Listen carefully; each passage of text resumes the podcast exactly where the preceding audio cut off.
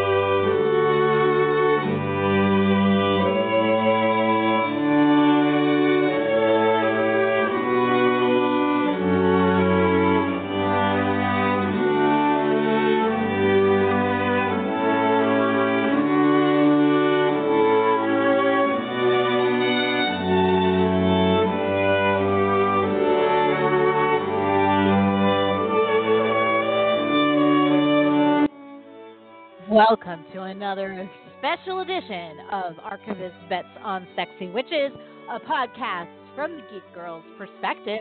And I am the head hauntress, and we're going to get right into things because we have a jam packed first hour. And what I've been waiting to do this podcast for weeks now. I'm so excited. Uh, it is Women in Horror Month. Well, no, that was actually last month. This month is Women in History Month. Doesn't matter. This is our Women in Horror Month. This is our Women in Horror episode, and that's what we're going to talk about tonight. Women in horror, in particular, one, and I am so excited to have her back on the show.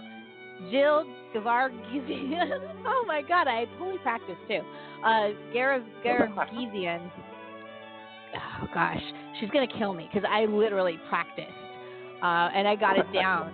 but anyway, some people know her as Jill Six. We know her as the director of The Stylist. And The Stylist is doing better than anybody could possibly imagine, I think. It, it's just blowing up. Along with the cast and crew, they're all going on to do amazing things. And so we're going to talk about that tonight at 9.15 when she calls in. Please call in and join us. Ask her questions, I'm sure. We'll talk about women in horror. We'll talk about St. Patrick's Day in the second hour as well uh, please call in and tell us what you think. 646 716 9172. Once again, that's 646 716 9172. The Sexy Witches are looking forward to your call. And boy, are we looking forward to your call.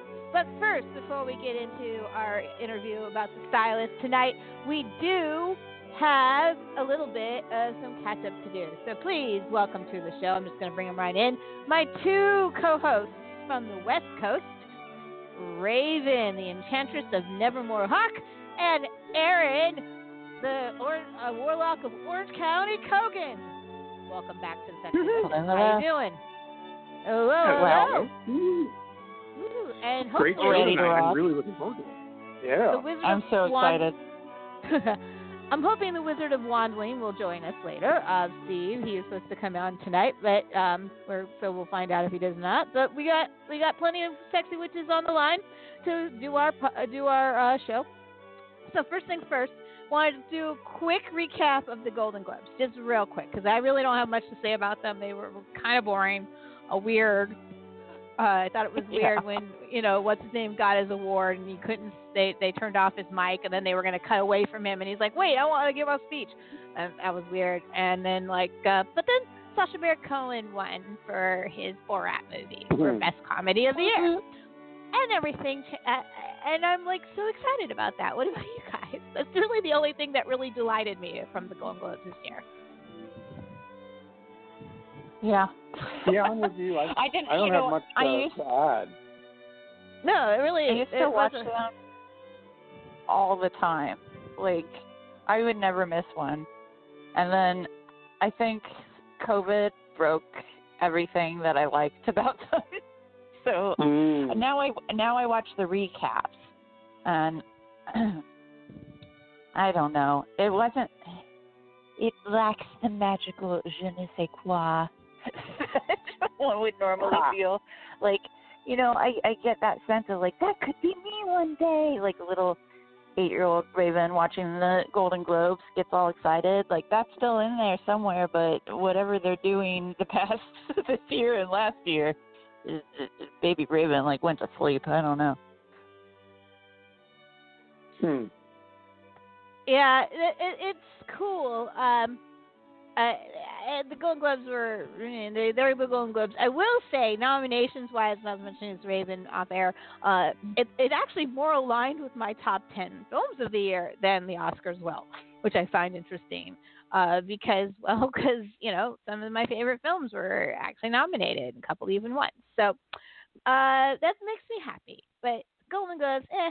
So because you know honestly for us when it comes to genre geeks the the one thing that um award that does seem to matter and we're talking about like high on geeks like Guillermo to- on T- El Del Toro to you know the small geeks like Homicidal Homemaker is the Rondo Hatton Awards Hmm. which had their nomination drop over the weekend and I know of at least five people that we need to give a shout out to because they got nominated, and I'm all excited Cool. for. Um, first of all, on our inaugural show of this season, uh, J.K. came on to talk about top ten films of the year, and his one of his favorite films was Richard Stanley's uh, Color of Space. Well, he was nominated for his Horror Hound article. He interviewed Richard Stanley about The Color of Space, and he's nominated for Best Interview. So congratulations, on. J.K.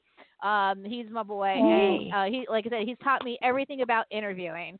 So that he won for or was nominated for his interview skills is not surprising. He is so good. Um, also, one of my favorite um, podcasters um, that often frequents like the Projection booth, and he's also a film critic and a book writer. Tim Lucas was nominated. Congratulations! And then, of course, we've had to give a shout out to our horror host friends who have been on this show.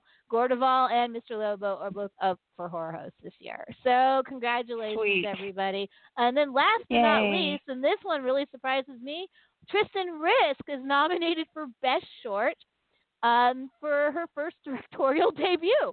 So, you know, Wow. Tristan Risk, you know, uh, Frankenstein created bikers, you know, she's, you know, Yeah. hot, beautiful bombshell, blonde, you know, brunette on those. She's now she's a, and she's also an American Mary. A lot of people don't know that. Um, she plays the one that turns into a human Barbie doll. Uh, so she's up. For, she's also up for a uh, Rondo. So congratulations to our fellow geeks and comrades in arms. Congratulations! Amazing. We're so happy. Yeah, we're very very happy to see that they've been nominated and people are paying attention to their great work. So that's cool. Now Yeah. also nominated for a Rondo um, Raven and Aaron is Brea Grant. And Brea Grant Awesome. is the star of The Stylist uh, with uh, with uh, uh, Towns uh, was it Najarina Townsend. Um, and uh, uh, she's Yeah. up for her directorial de- uh, debut with Angela Bettis called 12 Hour Shift, um, which I've, I have Ooh. yet I to see. love Angela Bettis. I'm Yeah, all um, over that times two now. Yeah, I, I, That's I uh, awesome. Uh, Brea Grant. I can't wait to talk to Jill about Brea Grant also because uh, she's blowing up right now. Uh, she has currently three films out, and two of them you can see now. Uh, one is 12 Hour Shift. I don't know which app it's on to be honest with you. I'd have to look it up. Uh, but uh, Lucky just dropped on Shudder, so you can see that on Shudder. And of course, The Stylist is on the Arrow app, which dropped on March 1st, and that's why we are here.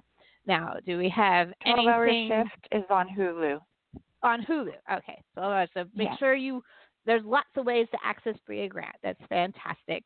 So, Raven, do you have anything to report from the Pacific Northwest?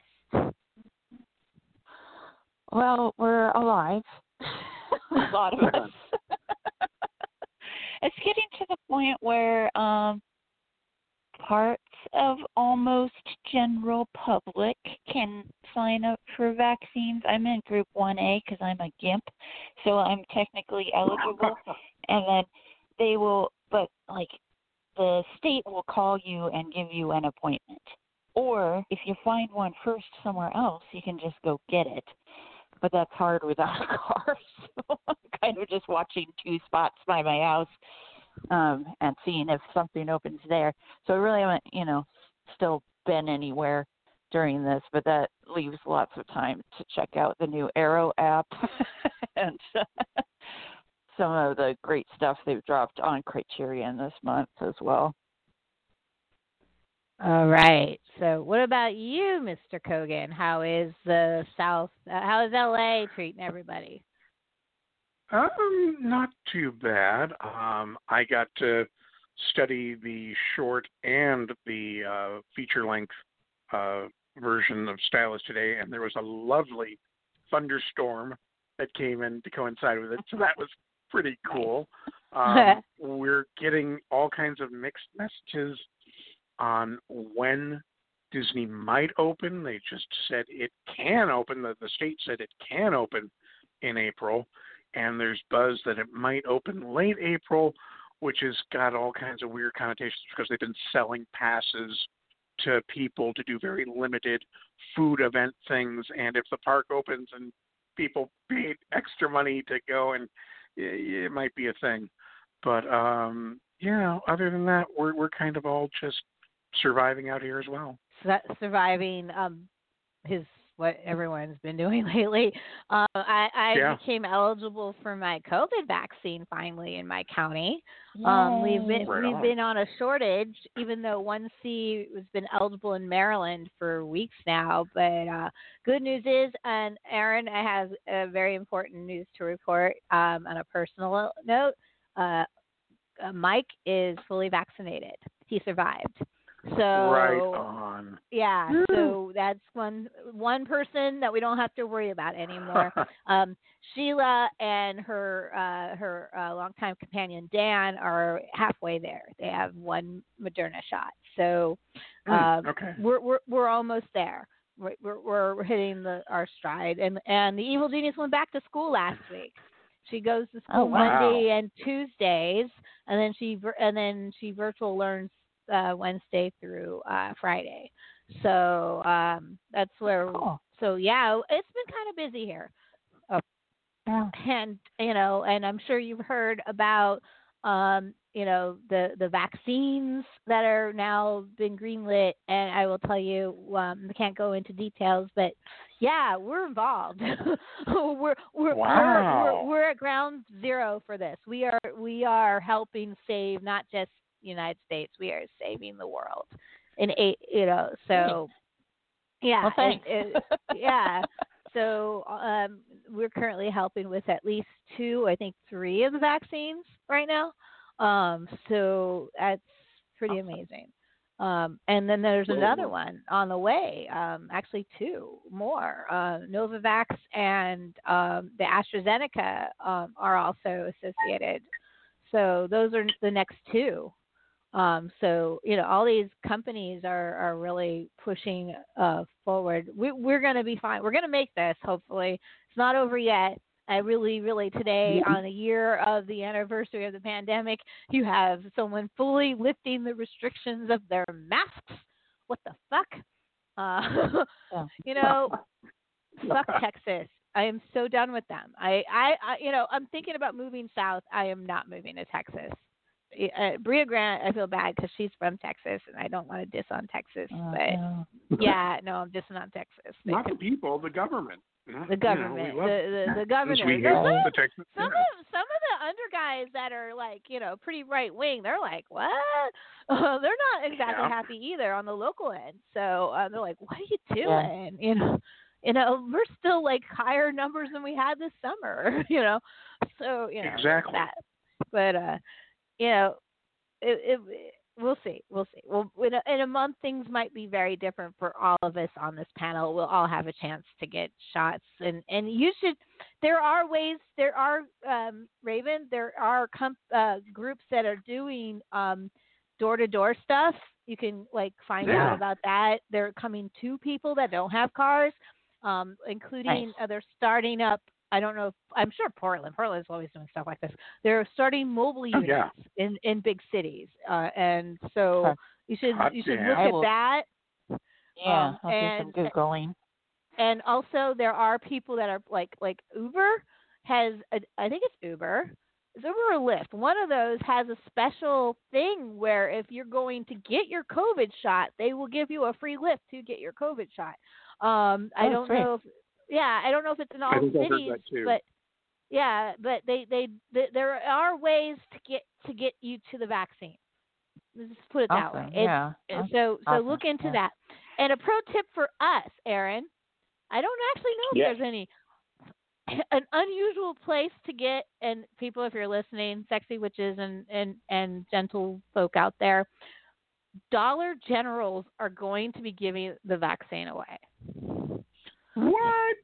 Yeah, you can get your shot, Johnson Johnson shot at Dollar General. So that might be a way to do it. Um, I, and, I want um, to do the drive-through at Disneyland. I want to be able to say that I got mine at Disney.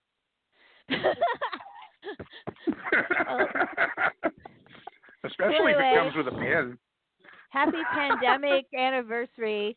Um, I'm glad the sexy witches are still here. Now it is 9:16, and we did have an issue with time on on and and uh and and uh, like time zones because she's in the uh uh, what you call it the uh, central time and we're in eastern and Mhm. you're in western time so we were all confused on the times and she thought uh, she was going to call in like at 10 her time which would have been too late. Uh, we would have been off air. Uh, so uh, but she said that she figured it out and i think that she's here. Excellent. All Yay. right. So okay. I'm so scared because I'm okay i'm so happy. First because I've had her on the show before. We've talked about her shorts. We've talked about indie horror. We talked about what it's like to be an indie female director. All those things that you do with such female horror geeks do. But now the film is made. The film is here. We have a film. It's the stylist or first feature film, and I remember like the look on her face when I said I was going to back her film, and she was very appreciative. And then I backed her film, and then like now her film is going to make her bigger than any of us, and we're so happy to have her on the show before she becomes a superstar, Golden Globe Oscar winner that she's going to eventually become, you know, because she's awesome. Please welcome back to the Yep. show a huge sexy witch we welcome to Jill Gavar Gary. Ah, I did it, dude! I did it! Really did know how to say your name right, and now it like goes it comes on it. Can't do it. Gavarzian, right? Is that right? So close. close. Gevargizian. Gavarzian. You see, and, and, and, and, and Raven can vouch. I actually phonically wrote it down correctly in the feed yesterday. She was practicing in our text. Yeah. Yes, I I, was I saw the homework. She did do her homework. I, so I really people they practice it and then they go to like do the actual intro and then completely forget what they practiced. It's like the pressure of in the moment. it's so embarrassing, Jill, but I am so happy to have you here. Thank you, thank you for coming on. And you're such a busy whirlwind schedule because I know that you're super busy and you're you're on this circuit. You're hitting like a lot of podcasts and a lot of articles, and people are reviewing you and all this wonderful stuff. So, um, and it looks like that Steve I'm has joined us. Hey, Steve. Hi, Steve. Hello. Steve. Yeah, I'm so excited to return. We it only made sense that we talked about it when you know we were crowdfunding and to come back when Yeah. it's finally finished. But not just finished you have a distribution deal and you're out out. Like not e- you're the festival circuit you you blew through that straight to distro yet your festival circuit was super high profile. I mean uh, you you got sickas and you got uh you know fear fest uh fat Phil Fest in england and uh fright fest in england and you you've just been and fan- of course you premiered at fantastic fest. So uh so let's start with you getting into Fantastic Fest with your feature. I know you played there before with the short. But this time you were a feature, and because of COVID, it was virtual, which was a very different situation. So talk about that experience. Yeah, it was crazy because actually when we started submitting to festivals, we weren't even sure. You know, this was like spring of last year, and so we weren't sure, and the festivals themselves weren't sure how they would operate or if. So we're you know at first submitting to festivals, not even knowing if they would happen in any way, and uh, so it was like very different than than previous years, even though it is my first feature than with it had how it had been with shorts. But to get into Fantastic was so exciting. Like when the short got in, we were beyond ecstatic. It's a very hard festival to get into. But um I mean my only sadness is that we couldn't go and be there. But you know, the plus of virtual is that so many more people could access it from all over. Right. I, I actually think it might have been a blessing in disguise, and I think more people saw your film through Fantastic yeah. Fest Virtual than would have saw it at the fan, at Austin. But then again, going to Austin, walking through the red carpet onto the whiteboard, and going into a packed house is something that every person that even remotely likes film wants to do. So, you know, I'm sorry that you didn't get to get that experience with the stylist, but I think what you have been getting is pretty sensational. Yeah, it's been super exciting, and we did get to attend a couple screenings in the fall. We had a couple drive-in screenings, one at the Knoxville Horror Film Festival and one in Chicago. So it was a cool way, and it's also that's a dream to I feel like to ever see a movie you made on a drive-in screen. So it was a mm-hmm. like a great way to and the fact that kind of like this has brought back the drive-in, I think it also will be popular again now that the weather is getting yeah. warmer again. And the drive-in saved film this this past year. Um, you know, I, I've been a huge proponent of drive-ins for a long time, and one of the things I focus on on this show is drive-ins. And so, yeah, I, I was I was super excited to see you got to play at a couple drive-ins, um, and and it's just there's just something about them, like the atmosphere the the food is always a little bit up up game from what you get at the regular theaters, uh, and people are just happy to be there. Yeah, there's such a nostalgia to it too. It's just has a magic feeling. uh, do you have a, a um, near you in Kansas City? Do you have a a, a drive-in near you? Yeah, we've got a couple in town actually. Um, and they're still both going. We, because of our weather here, shut down all winter, of course, but um, hopefully, I don't know what if they wait till closer to summer to reopen. But yeah, we've got two that have been going strong for a long time, and some people forget they're there. I'm like, they're there. They're showing double features every weekend. Uh, we have the largest outdoor screen in the U.S. about 45 minutes from here uh, in Baltimore, the Bengies Drive-In. Oh, wow. I try to hit I try to hit it at least a couple times every season. It actually stayed open all the way through December with uh, retro screenings. Uh, very impressive. They usually don't stay open that long, and we did get cold. So, uh, but they have these special heaters that hook up to the old poles, which is kind of cool. Uh, so, uh, yeah. So, um, before we get headstrong into the feature version of the stylist, does my sexy witches have any questions for Jill? General questions before we move on. I just wanted to say it's so cool to talk to you again. This is Raven, who also owns a Chihuahua. I don't know if you remember, but um, I think Pepper has really upped her acting game Um, and I'm excited to see where she goes. I noticed in the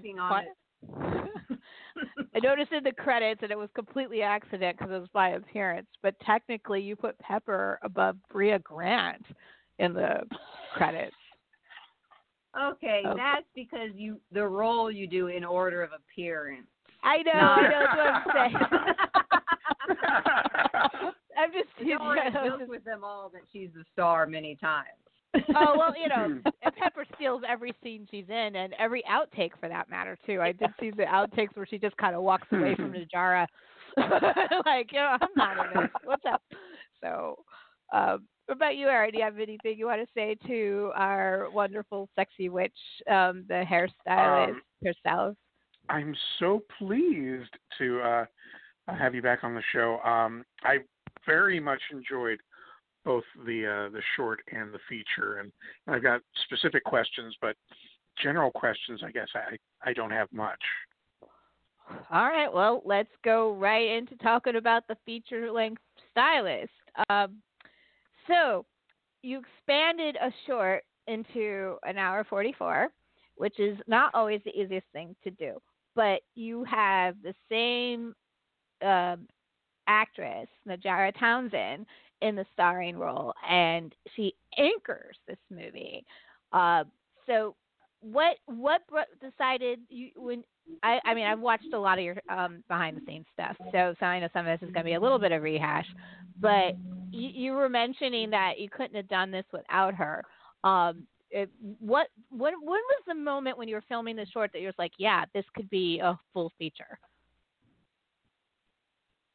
Well, it was actually when we when the idea first came to me, I wanted it to be a feature. I just knew I knew well, I knew I I wasn't personally going to try to make that jump that soon because I'd only made one short film, and you know, Call Girl, my first short film, in comparison, as far as like techni- technically speaking, is it was a big jump just from that to making the stylist short. So I knew I needed to make a short first. Really, it wasn't like that. It was an idea that we got during the short.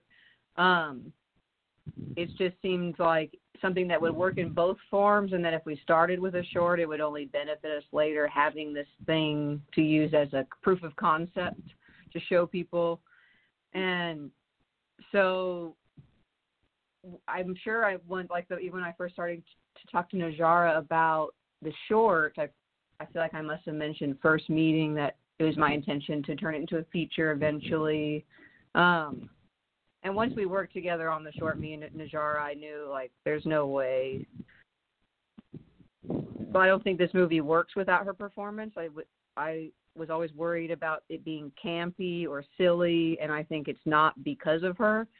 And like no one could you could have given me like the biggest A-list actor and all the money in the world, and I'd be like, Najarra is playing Claire. Like she is Claire's. I'm sorry. There's no changing that now for me.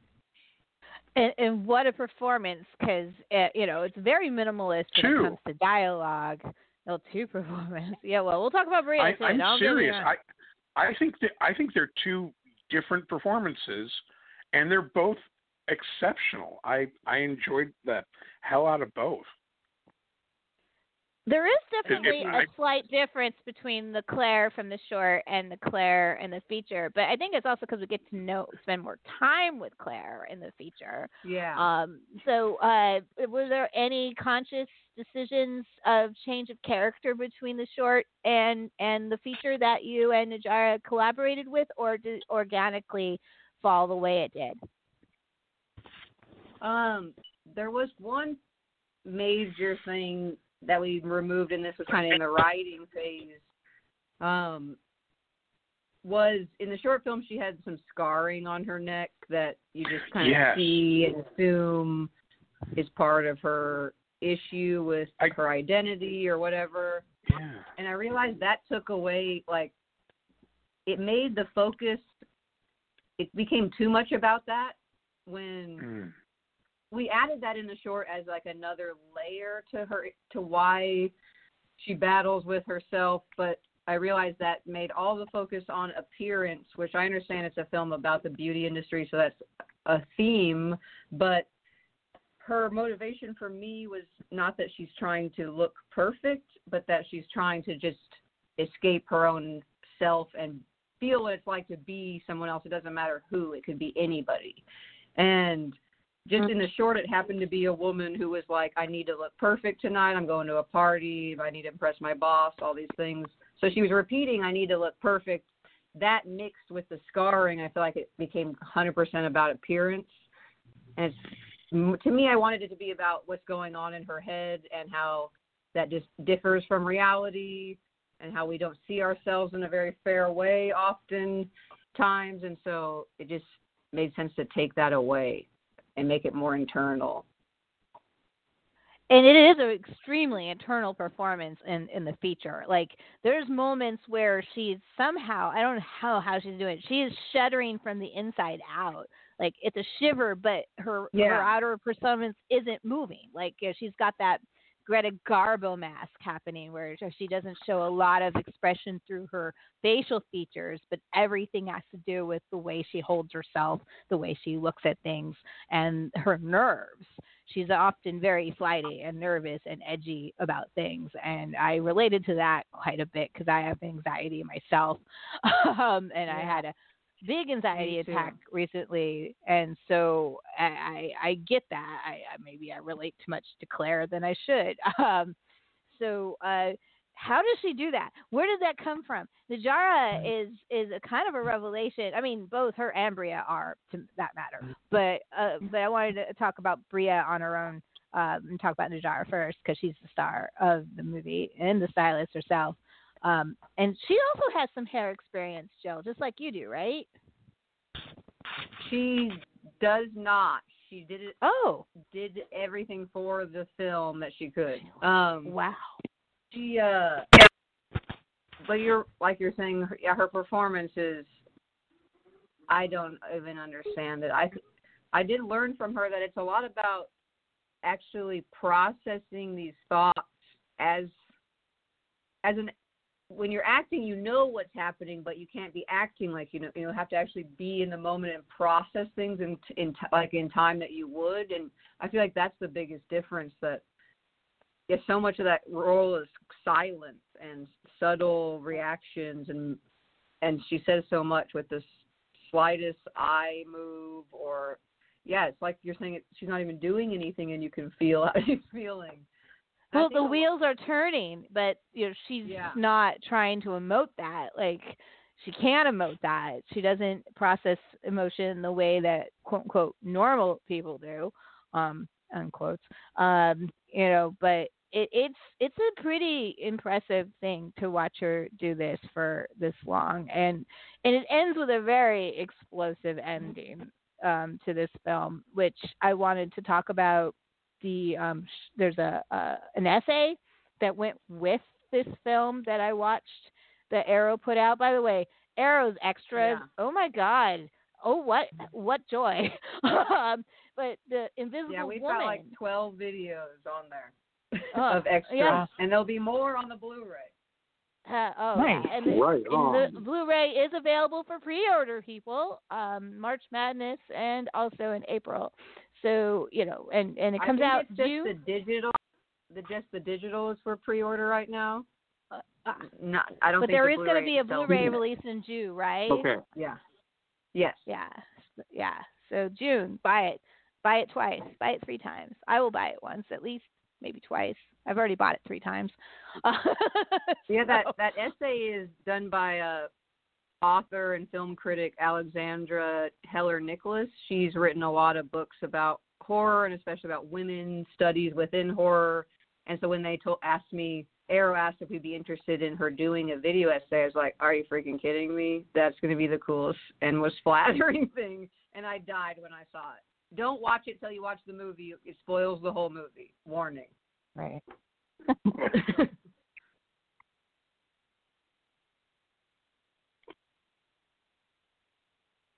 Do you have a, a Liz?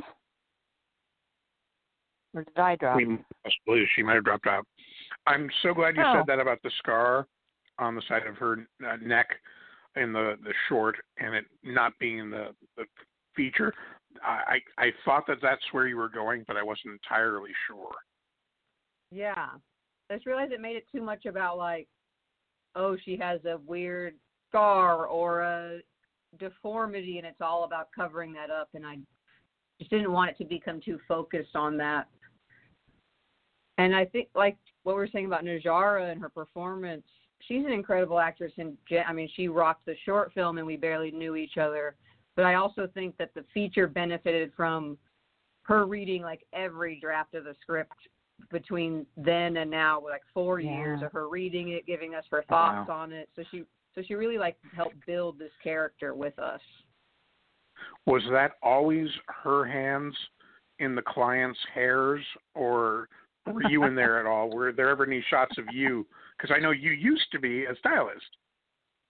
I actually still am, which I like to scare Oh. people and tell them about the movie while I'm doing their hair. Um, oh my God, But that's it's not my amazing. hands. I wish it could be my It's hands. all my her. hands are covered in tattoos, unfortunately. But okay. uh, the, they're actually our production designer and producer Sarah Sharp. They are her hands in all the like extreme close-ups, like the hair washing and the blow drying and Yeah. curling even. But Najarra still did. She like was training herself for like five six months with a mannequin head, doing friend Damn. hair. Just to, just to kind of get the comfort with like being behind someone and ha- having your hands in your hair, which but having that like looking like you've been doing it for 15 years is hard to fake Right. even if Yeah. you try you know that's why No. we did the close-ups with someone else's hands who she sarah looks the good. designer also was a cosmetologist so Oh, that's handy. Um, am, am I online again? there you are. Hey. Yay, I'm back. I don't know what happened. It, I didn't get disconnected, but I had to recall back in.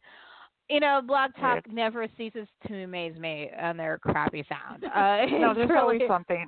there's always always. A matter of fact, uh, I queued up the film, the music for the uh this and the wrong song played. And uh, anyway, still, I apologize for that. This has been a rough interview. no worries so, so yeah, I, I actually it's funny because I actually thought that Najarra did have some like stylists for because when she, you know you show her pinning hair and and doing veils and things like things that aren't that easy yeah like you said aren't that easy to fake and I really really appreciate like how how much truth there was in that um Yeah. and you know and You and I know missed go ahead It totally we- came across. the, the close-up the like extreme close-ups are someone else's hands so they're Yeah, saying you said like that. hand hand double Yeah, I can hear all you. I, you just couldn't hear me. I heard everything.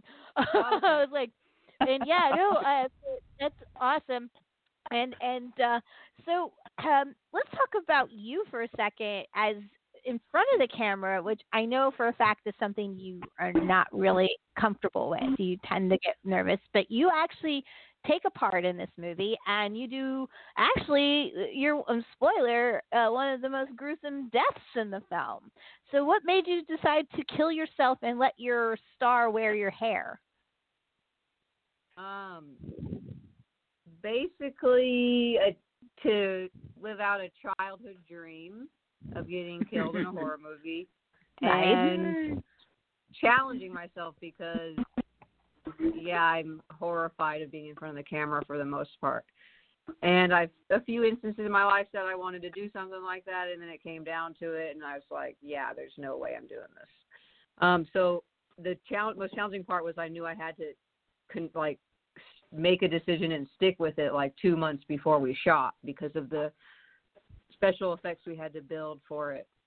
So I had to have these like serious conversations with myself where I'm like, do you want to do this? And once you do it, you like you can't turn around because you're then you're like you're gonna fuck over your own movie essentially.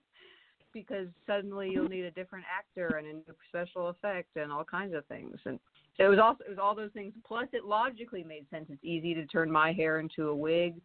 I don't. I'm a. I'll I'll work for free on my own movie. so it was Yeah. also a practical decision as a producer. And, and well, and and also, I mean, your actor already knew the script. It would have been easy, right?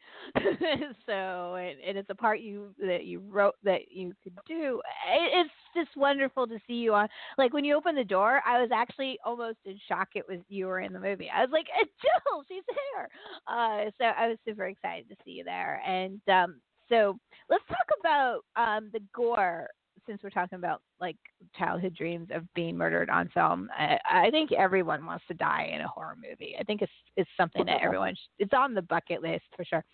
You your gore effects were always on point. Oh, let's just put it that way. We we know that we're, we've got the roots there. Um, you, you've been a horror geek back in the day. Um, you're you you you've uh, often mentioned on a lot of these podcasts that Tobe Hooper is your man. Uh, so um, what wh- wh- like your gore budget and who did your gore and uh, how how did you know without giving away trade secrets your the scalping sequences like what how did those go down for you?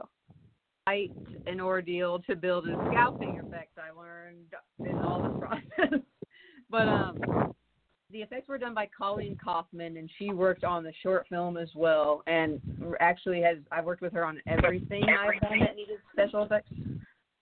Um, sorry, what did you say? I missed something. Oh no, you're fine. Nobody's saying okay. anything. Um, We're all attentive. um, the uh, the the challenging thing about it, well, I think actually now that I think about it, all special effects, it means that you have to cast the the person getting the, having the special effects on their body earlier than you would normally cast a film because of all the pro- the process it takes to make that.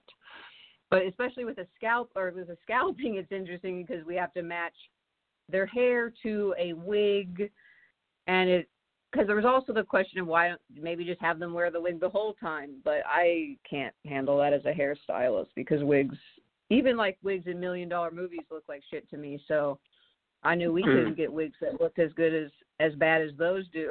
so, um, funny, like I had one of the actresses, Jennifer Seward, meet me at the wig shop because her, her hair was a little more challenging, and then a lot of that was a mix of like our color correction and lighting to make sure the hair matched. But um, it's a process of like my Colleen, she has background in wig work too. She doesn't just do special effects makeup. She's worked on ballets and all kinds of things. And so this was like a fusion of a lot of stuff she's done. And it's cool because she would we get these wi- wigs and then she adds like fake skin to the front of them, feed some of the hair through that fake skin so the front of it looks a little more realistic. And um, I have tons of them sitting in my office. I look very, I, I look like I am Claire in real life. So, but um, I love them. But uh, they're very challenging. And she also made a lot that are, you know, supposedly, you know, me- meant to be Claire's previous victims that we don't see in the movie that are in her basement, you know, displayed on mannequin heads. So those are made differently because we're not showing the, you know, the inside of it. We're not literally peeling it off someone's head so you only need to do so much to it and they're all aged differently even though you don't see any of that in close up but it, the details i think are what matter. But it was a challenging thing and you never know with real with like practical effects if it's going to go well until you just turn say action and then you're praying to god that it's going to work. It was so perfect on the short film. We were all extra nervous because nothing happens the same twice and we had a lot of actually very challenging things with shooting the special effects on this. But in on the in the movie they you can't tell. And so i'm super stoked. Hmm. but, but we also treated like each kill in this movie it it escalates because claire's really like completely unraveling and falling apart as a person. So the first one is like nice and tidy and how she normally does things and then it proceeds to get worse from there and so we wanted to also show off different things with the effects. Like we didn't want to actually pull the scalp back more than like every time we're showing something different off. And so it was like Hmm. we were never repeating a special effect. Um, but yeah, I- it was fun. I like- really love the are the sound effects though. too. Yeah. Oh yeah, that's okay. Foley was really good. The, those are what freaking drives that stuff home. Like people don't know how painful it is to watch. Like when you're just editing and you don't even have those effects in yet, and you're it just is almost unbearable to watch till you have sound effects. Yeah. Wow. the the the the the the, the grapefruit sound when she's scalp pulling off a scalp is such a classic cringe and and, and it's like yeah, you don't even need to show it after a couple of times if you hear that noise you know exactly what's happening and your And imagination it's just super creepy. Yeah. so good. So, Yeah. it it is um everything technically about this film is on point and um i like want to shout out to your cinematographer because um it, it both Yeah. you can see your influences you can see his influences uh you definitely have like like my favorite color schemes you used were in the club um, during the bachelorette party. The G it reminded me of like the best giallos with the reds and the greens and the blues, like you were using. Yeah.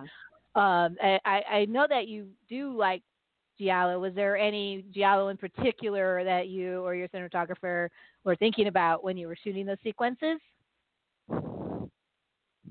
Not specifically. It's weird. I don't have like the most for, like formal. I don't know education, or I haven't seen tons of like the classic '70s giallos, but I see them now, and I'm like, you see, like that's influences everywhere. You know that even in like action films, it's everywhere. Like in Drive or Only God Forgives.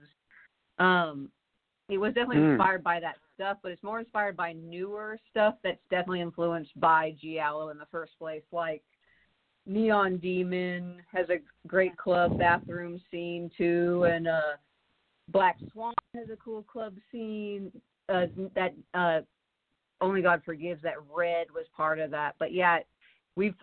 I love that kind of lighting, but you, you know, you'll see like that makes anything look cool, and people tend to tend to use it too much because it looks cool. So we really try to Mhm. like give motivation for when we would do stuff like that. Like in the club, of course, it makes sense to go crazy with it, but to always give it like some sort of real motivation versus it just it just is because it looks you know just purely aesthetic. Um, So Like because have you a- just mentioned three, four films, and three of them were directed by Nicolas Refn. yeah, And- all his films look the same. Yeah. but but you're you're saying you like to use it in small doses, and and I do think that it, it stood out. Like that sequence looks so beautiful, and then there's the, her walking around with that beautiful furry coat. The, the this photograph it it just looks amazing on camera. You know, with it, it right before she kills you actually. um, so. Uh, it, there's just a, it, it, it's not just the giallo. I mean, you you actually look like you you're changing styles here and there. Uh, what what were your influences? Uh, and not just like I know I know I have a lot of giallo in me, but um, it, there you said newer films, but I mean overall the whole film doesn't look like a giallo. It actually it's really more of a character study, and in, Oh, yeah. than anything. Um, I, I actually find it more of a uh, like more satisfying in some ways than the horror aspects is your character study of of, of uh, Claire.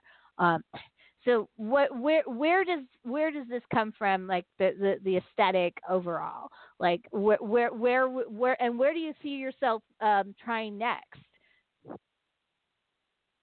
it's um it was influenced by a lot of stuff. I brought up those newer films kind of I guess for lighting's sake, but we looked to just kind of a slew of films that had similar themes and a tone that we were going for to pull like inspiration from all over the place, whether it was color or wardrobe or music or anything. Um, I focused on films like films about women that were in the thriller horror world, uh, specifically about women obsessing with other women, wanting to become someone else, and realized there were so many films about that general idea. um, but really went down like a Brian De Palma uh, watch. Like I'd seen his big films like Carrie and Scarface, but I hadn't seen like Sisters and Blowout or Body Double. Um, Sisters really has that double doppelganger theme. And then I discovered films like Three Women by Robert Altman with Sissy Spacek and uh, Shelley Duvall. I'm like, how did I never hear about this film with like two horror icons in it? Um, which is another film about a woman wanting to become another. And uh, then a film called Persona by Ingmar, Ingmar Bergman. All these Mhm. older films I we look to for like uh, technical ways to bring out the themes in the film because these are like some of the most you know best filmmakers ever, and so there's like small ways to bring it out. Like that's where we came up with it. That's where we decided to use split screen. It wasn't written to be split screen. That's where we got the idea to do a lot of stacked blocking, like where the characters are intentionally on top of each other. Like Olivia's in- intentionally blocking Claire in multiple conversations. Like she's like they're becoming one, or she's it's just little ideas like that that we got but that's where we that's where to me like neon demon and Black Swan come in, they're kind of more modern psychological thrillers about Hmm. you know, obsession, about perfection, all these themes that were in our film. and it that is a very like the, the perfection's a theme in the film. I like the Invisible Woman essay said about women in roles that are artists or masters of their craft, yet will never be remembered for such, like Claire. Um, you know, and and also the isolation of being alone, which can drive anybody crazy. Um, I know that from COVID. Um, so uh, yes. you know, uh, you know, all this stuff comes in and, and goes to a head because of Brea Grant's character, who asks her to do a wedding, which she initially refuses to do because she doesn't like doing weddings. And and and Claire's smart. We don't know what happens. I I read a really bullshit interview with the Guardian. They're like, well, where does Claire stash the bodies? I'm like, first of all, it's a slasher, and you wouldn't ask Jason that. Um, but the other thing is like you know, the other thing Basement, is yo. They're it's huge basement. you know, but she doesn't. She's smart. She doesn't take out her regulars. She takes Mm. out someone from out of town or someone like you know you wouldn't suspect. But Brea Grant is one of her regulars and asks her to be part of a wedding, which she instantly is like, I don't do weddings. I don't like weddings because she doesn't, you know, she's nervous and she doesn't like, you know, it's not her vibe. But she decides to do it, and then they form this unlikely friendship that um, really escalates towards the end. And and you said herself that you feel, feel that Brea Grant's character is the anti Claire. Um, by the way, oh my God, is Brea Mm. Grant doing so well right now? Everything she's everywhere. Like Mhm. she blew up, and congratulations Yes. to that too. So let's yes, talk everyone about should check out Shudder or her new film Lucky on Shudder, and her other film Twelve Hour Shift on Hulu. And in 12 hour shift we were just mentioning got nominated for a Rondo Hatton award uh which is like you know Awesome. uh, the the horror geek mecca of awards shows right so Yeah. it's the one the one we actually want so uh you know uh but um so you you have you bring Brea Grant in here to be the anti Claire, and and was it uh, just like was it always Brea Grant in mind? Uh, did she audition for it? Um, I know some of the answers to this, but I want my audience to hear because it's kind of an interesting story that when you started collaborating with her because you did we're going to work on something completely different. Yeah, we had another film we were trying to get off the ground um, that was written by Eric Stolze, who's one of the co-writers on Stylist. But I met both of them through this other project that I was brought on to direct, and that's kind of the status. Like that's the status. Stylist was in for three years. We're all just kind of like sending these packages around, hoping it'll get financed one day. Um, but we got far with that project, and I got to actually shoot a fake trailer with her, so we really got close through that project and ever since I basically met her and started to get to know her is when I started to picture her in that role. We had already written the role or versions of it and um it wasn't written for anyone specific at you know initially but once I met her I just kept thinking like she I feel like is the perfect Olivia and I just kept that in my mind, and I didn't ask her or even say that to her until it came down to us deciding to just say, "F it, we're doing a Kickstarter. We're going to try to figure this out on our own and do it now."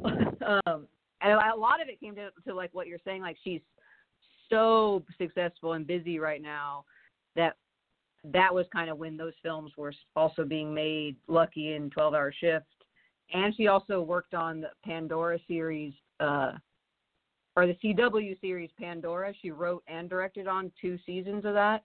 So she, it was more a matter of like she wanted to do it.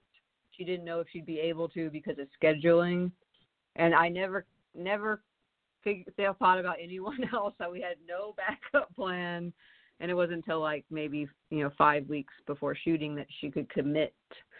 And she was perfect. I never auditioned her because I know her, her work and knew that she was like going to rock Olivia. But what I was excited to see for the first time was Olivia and like Najarra and Brea bring them to life together and see how their personalities would clash because it was hope it was our hope that they would that they would feel so different. Like Olivia is just such a open, boisterous type personality and Claire's like, you know, so introverted, so shut down, so opposite. So I really and the first thing we shot with them was like a super climactic scene with them on the you know in this parking garage.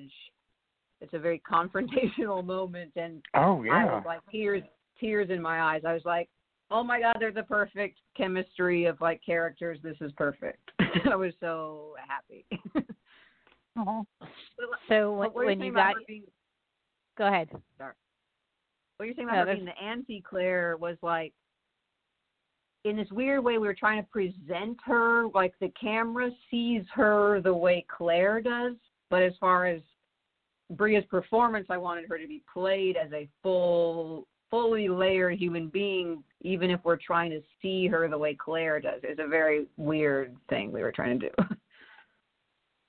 Um, but I mean, it really is like a, a two-person show. This, this, th th there's almost no scenes. You know, it, it, it's, you know, the duality of, of of female relationships are some of the most complex ever, and and people go, "Oh, that's cliche," but it really is true. I mean, women say things without saying things to each other. Um, it, it, you know, men are a lot easier to deal with sometimes.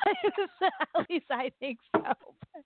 But what are you saying when, but you know, but the problem is, is that like like the Brea, Brea it, both characters have something in common. They want to be heard. Uh, you know, uh, like like uh, Olivia Yeah. is worried that she's no longer being heard and that her life is taking a course she wasn't expecting. And and Claire never is heard uh, and wants to be other people and feel what other people feel because she can't feel it herself. Uh, but they they both have the same a similar issue with that. yeah, it's it's interesting. I haven't honestly thought about it that from Olivia's perspective. Um, I admittedly got get so lost in Claire's perspective that it was hard for me even to work on Olivia's background as a person because I saw her through Claire's eyes too, and it was almost like I shouldn't know that much about. It was a weird thing, but with but with Brea, I did sit down and talk it out, and it's funny. I came to her, I was like, I feel bad. I only have so much like written about her background, and then Brea tells me this that was more background than she's ever been given from any director in her whole life, and I was like, what? I thought wow yeah. That's awesome. I'm like, now I'm worried about what is everyone else doing out there. Nothing. Nothing. It's usually Uh, I nothing. that that's largely often that what the actor does is bring that layer to a character, but I feel like if you don't, if you're a writer and you don't know your character, then everything you've written that they do has no reason for it. it's just eh, like what? But but I notice Yeah. when I write characters, sometimes, and I found out this is actually a normal thing. My characters talk to me when I'm writing. Um, I start having conversations with them, Yeah. and sometimes they, I will real it'll they'll reveal something that I wasn't thinking. No, I wouldn't do that. Oh, okay. Am I crazy? But it makes sense. All right, you know. So uh, I would assume that Claire probably speaks to you on a level very similarly. Um, and since you know her so well and she's a lot of pieces of you but she's she's of you but she is not you so Yeah, Um, it's it's interesting. Even this is kind of a different perspective, but a lit or Brea. See, I don't even know their real names versus the character anymore. But Brea, when she was on set, she was like, she had this idea of like kind of keep me as sheltered, even though of course she read the whole script, but she's like, I'm trying to kind of like not think about what Claire's going through, and she tried to stay away from set when she wasn't on working or on camera, and kind of trying to stay in this like Olivia bubble because it Olivia wouldn't know all those things that are going on until uh, you know it's too late. So I Yep. thought that was really interesting. that's so cool so sexy witches we're getting end of this interview time so any questions? Let's start with Aaron because I know he's just bubbling with questions. Go ahead. I've got a couple. Um, first off, I, how much are we avoiding spoilers? Because there's a bit at the end that I freaking love that I would love to ask about, but you know I don't want to give anything away. Um, you can Yeah. go ahead and spoiler alert. I mean, yeah, right, we're well, warning people. there's the movie this- out big, now, big, so big ending ask. Okay. spoiler. um, if you want to like put on, take on, go sing for Close two minutes, ears, go run do it. away. Yeah, but, yeah, but, yeah. Run the away for ending- ten seconds. But the truth is, the ending unfortunately has been spoiled online, and I was so mad. like some people. I'm, I'm glad I, I saw it without it being ruined. But I wanted to ask specifically where the impetus came for the moment between Claire and the kid, the little girl whose hair she done, because that is so freaking perfect in the midst of everything going on, the chaos and the horror. Oh yeah, that is so smile. good. I It freaking is love one of my that. favorite moments in the whole movie. I- I- When, when the kid and her um, lock eyes at, at the altar. It is Where did and they're smiling at each other. It's great. Where did that come from? So adorably creepy. Um, and that Right? little girl, that little girl, v, her name is Vienna Moss. She is incredibly talented. She's just like, all of this just comes natural to her. She had never done, she acted, but only in theater, and she was like, I didn't. I was like, "You're lying. You're lying to me." Her mother. I was like, "You told her how all this works. Like she's doing this way too, like better than a lot of adults I've worked with." But um, the idea for that last moment was kind of like, you know, connected to her doing her hair was to kind of suggest that this is the person she Claire most relates to in this situation.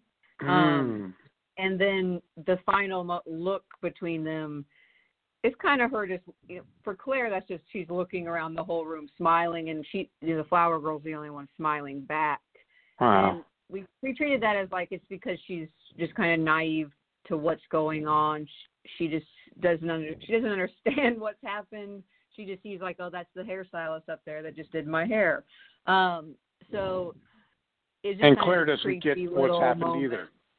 Ah, not that. No, So Claire good. hasn't exactly got it either. But um, yeah. Uh, it was The other thing I wanted she- to ask.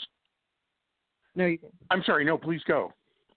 Oh, the Vienna, the the, the young actor, she she had. and I think her maybe her mother prepared her this way, but she must have explained the scene to her, which I'm scared of how that was explained because it, that only needed to be explained so much. She was only there for like we shot that shot of her and got her out of there because she doesn't need to like she wasn't necessary for the rest of the shots. But um, she thought she was going to have to have this intense, you know, scared or emotional reaction, and she had been preparing for that. And but it was really that's just I'm saying this girl is so intelligent, like intelligent and mature beyond her years. It just how she was preparing for that, and I was like, oh no no no, it's more like you don't understand what's happened, and she really like was just like getting it's just in, so impressive. Like I would write a movie for that Yeah. actress to star, in. she's so good. right on. Excellent. Right on. Well, um, that's perfect. Uh, the other thing I wanted to ask you, uh, you really went against type. Usually, for a character who is shy and introverted and socially inept and everything, their clothing would not be as cool as Claire's clothes were. And my wife was watching it with me and said, "Well, you know, she's a stylist, so she's of that world, and you know, she knows about clothes and fashion and da da da."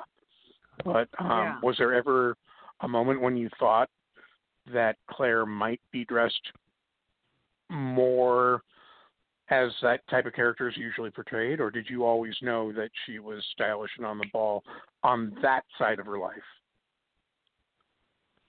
I think I always looked at it like that was best part of her armor, you know, against the world since she's part of that industry and Hmm.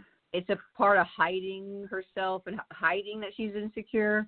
And yeah, well, her wardrobe is like my dream wardrobe, but it was also our intention. Even It's though, pretty like, great. She's like always cute. Like she's still. We intentionally made her stand out everywhere, so it's it's not like she stands out because she's a weirdo. She stands out just because like no one else is dressed like her. No one else is even in the same color palette. We intentionally like gave her her own color palette that she always lived in, And so when she would be in like the quote real world, everything else is like cool and modern, and she's always in these like 70s retro colors to create this like she's almost from another time idea. But yeah, I always thought like she's a style, like she's gonna be incredibly styled. Everything about the movie needs to be incredibly stylish. was our, our thing. Like, Nice. the highlight for me was that furry coat that she's wearing. it's just an amazing. Oh my god, I wear it all the time. I love it. Oh, awesome. Um, Raven, eh, you want to bring it home with your questions? Excuse me. Yeah, actually, uh, one thing I was really impressed with between um, the short and the feature is that now you've got a bigger salon, and you, one thing that comes with salons is a crap ton of mirrors, and I was really impressed with how some how smart some of the angles were without making it look like any equipment was hiding. Um, did that just Yeah, was that just something mother that's super easy or like because you made it look really easy and I was wondering um if that was actually super hard because I couldn't figure it out. I don't think it was super easy, which was our huge camera team dealing with it, and a lot, almost everything we shot with two cameras at the same time. So from, so we're always trying to find how can we shoot this from two angles and then not be in the way. With the mirrors, it's even Yeah. harder, and we were playing with the mirrors, like trying to. With the short, it started with the short. This idea that like we should use them as much as possible, like either shooting into them or the camera is acting mm-hmm. like it is the mirror because Yeah. a stylist spends half their life looking in a mirror, having conversations through the mirror. So we just wanted to play with it as much as we could. The hardest thing is when we have it in front of the actor and it's supposed to be the mirror, and they're like, "Where do I look exactly?" I Or, was like, never- really impressed Yeah, with that. it- it- Actually, it's it so hard not to look like you're looking at. reflection. yeah. No, Or even, like, the uh, over the I was shoulder. really impressed. Uh huh. like into the mirror over the shoulder, it would be like we'd be telling Brea like if you look here, it looks like you're looking at yourself, but you can't actually look at yourself, or the like from our angle, it doesn't look like you're looking at yourself. it was insane. it's amazing how seamless and natural that all looks. I, I was, it wasn't until I started digesting that I, I started thinking about, wait a minute, how did they even do that? it looks really good. I mean, Thank you. obviously this is your first feature, and you're gonna have issues like that and other things as well. Uh, but what was the one? I know you have a lot of lessons you've learned, obviously. But what's the one big lesson you've learned in this experience? oh man, um, the biggest lesson. Um, Yeah, and we're gonna end with a bang, man. honestly, it's not something I feel like that's from the actual making of it, but from the kind of the back to the short when we were. It was always the intention to make a feature, but I didn't get everything like ready.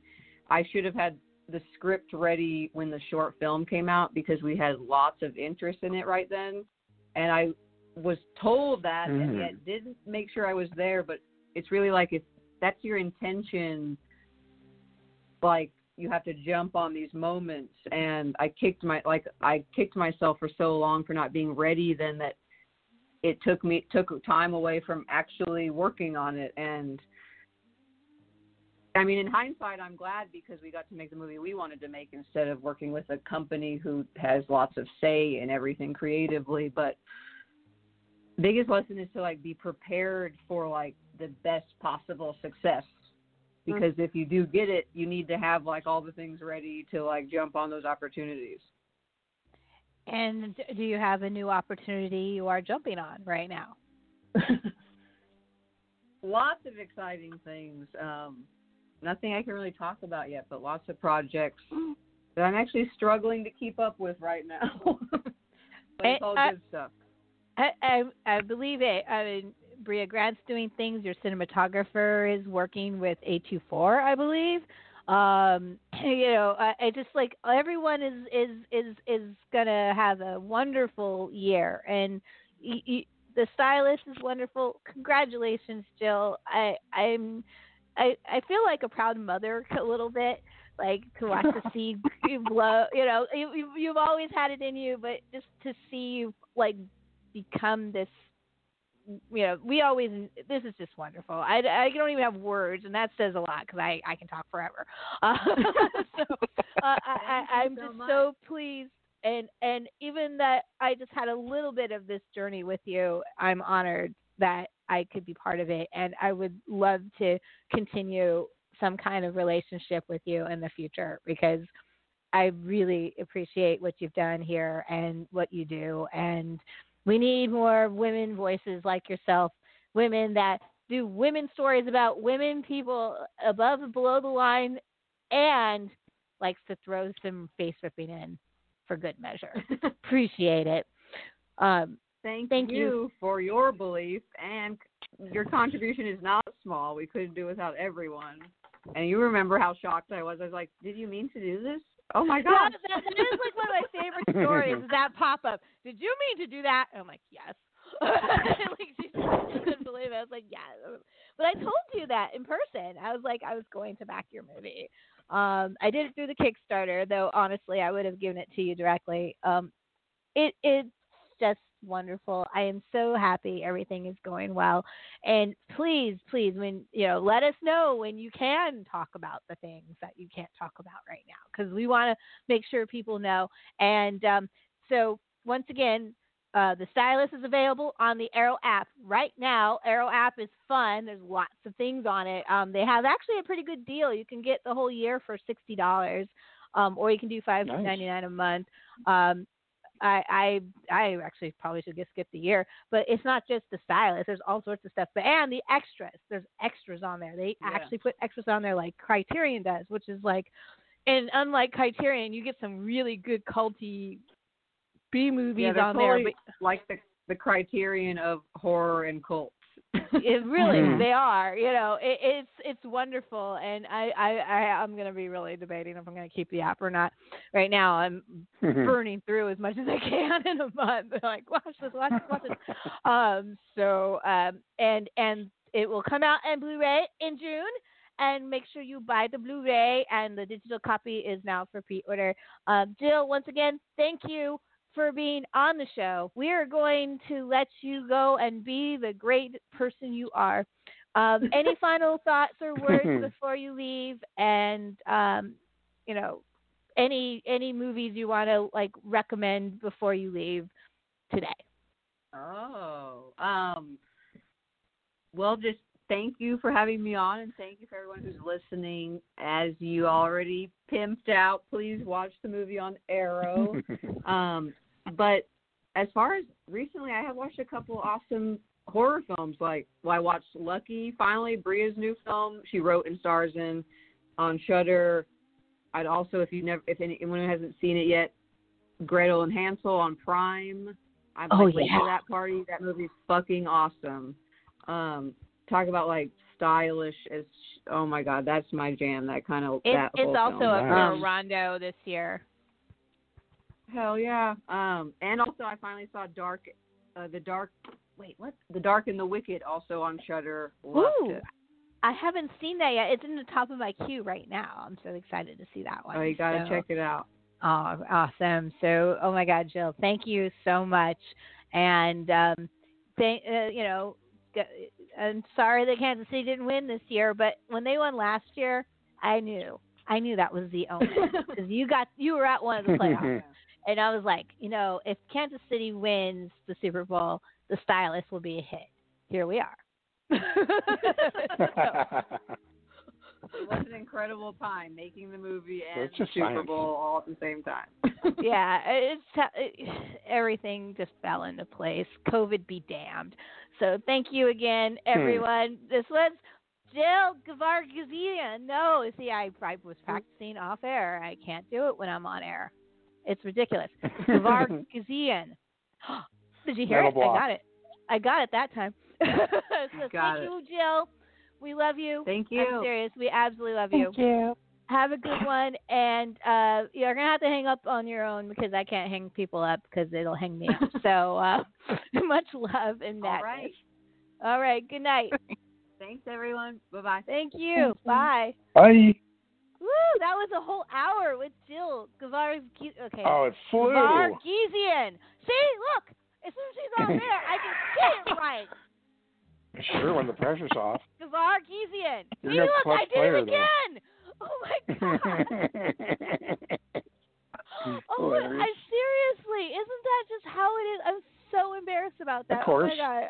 Oh my god.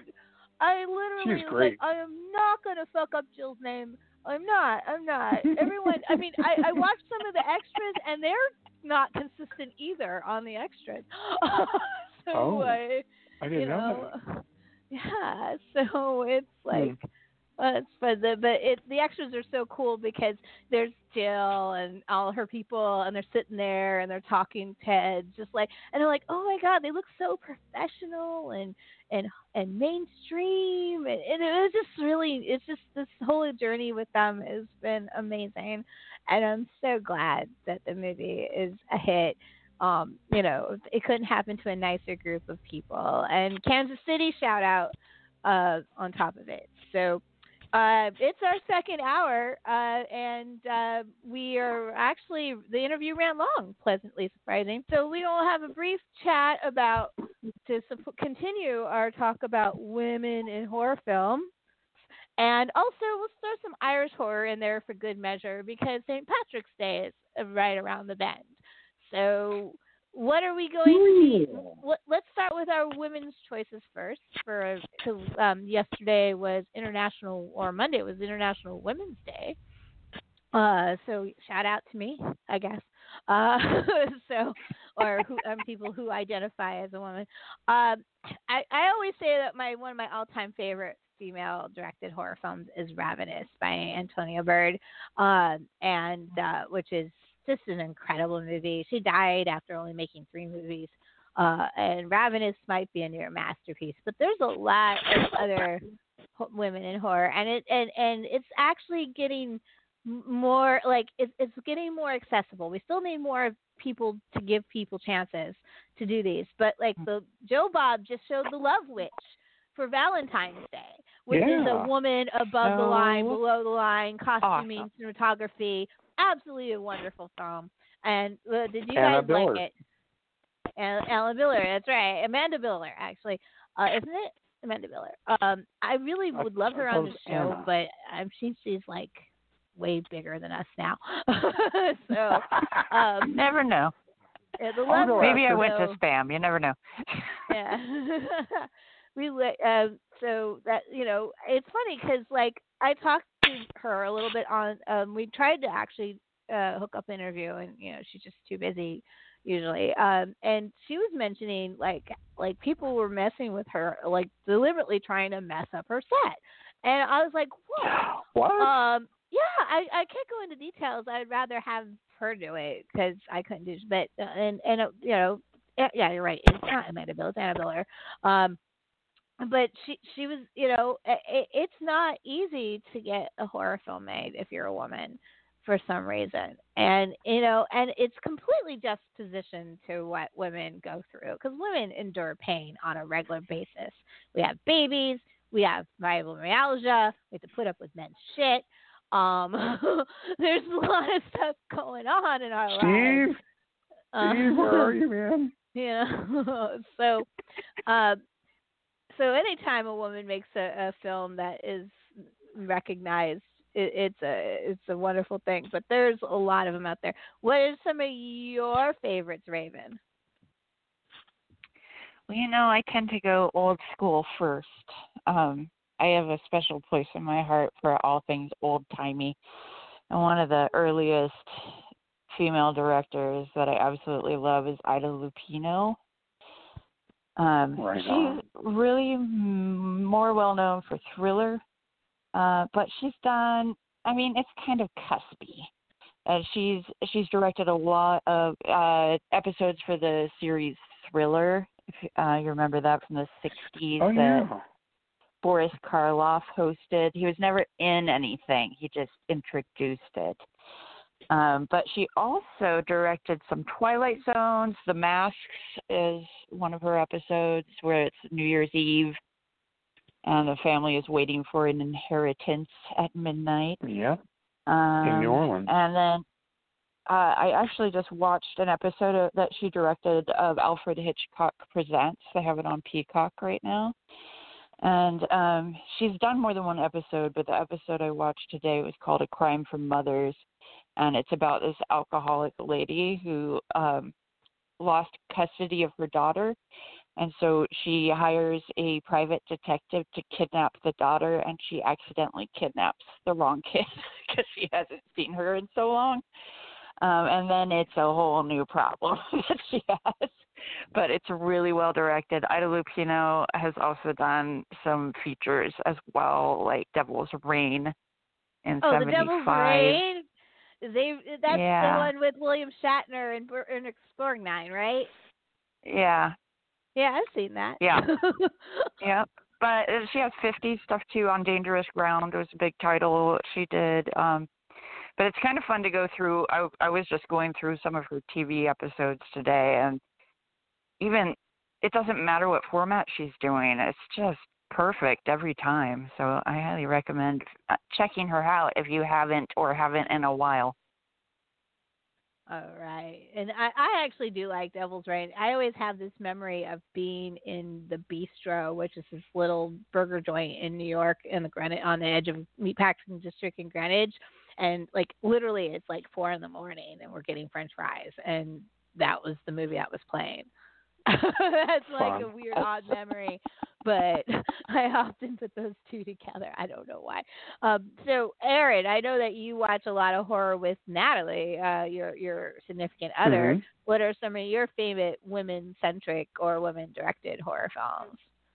Um, I have a couple, although Natalie could go on at length uh, much better than I could. But um, you know, the ones that I was just thinking of for this segment, uh, Near Dark is one of my Oh, wow. absolute favorite of the genre, and that's Kathryn Bigelow. Bigelow, who then later went on, of course, to win uh, Best Director Oscar for The Hurt Locker.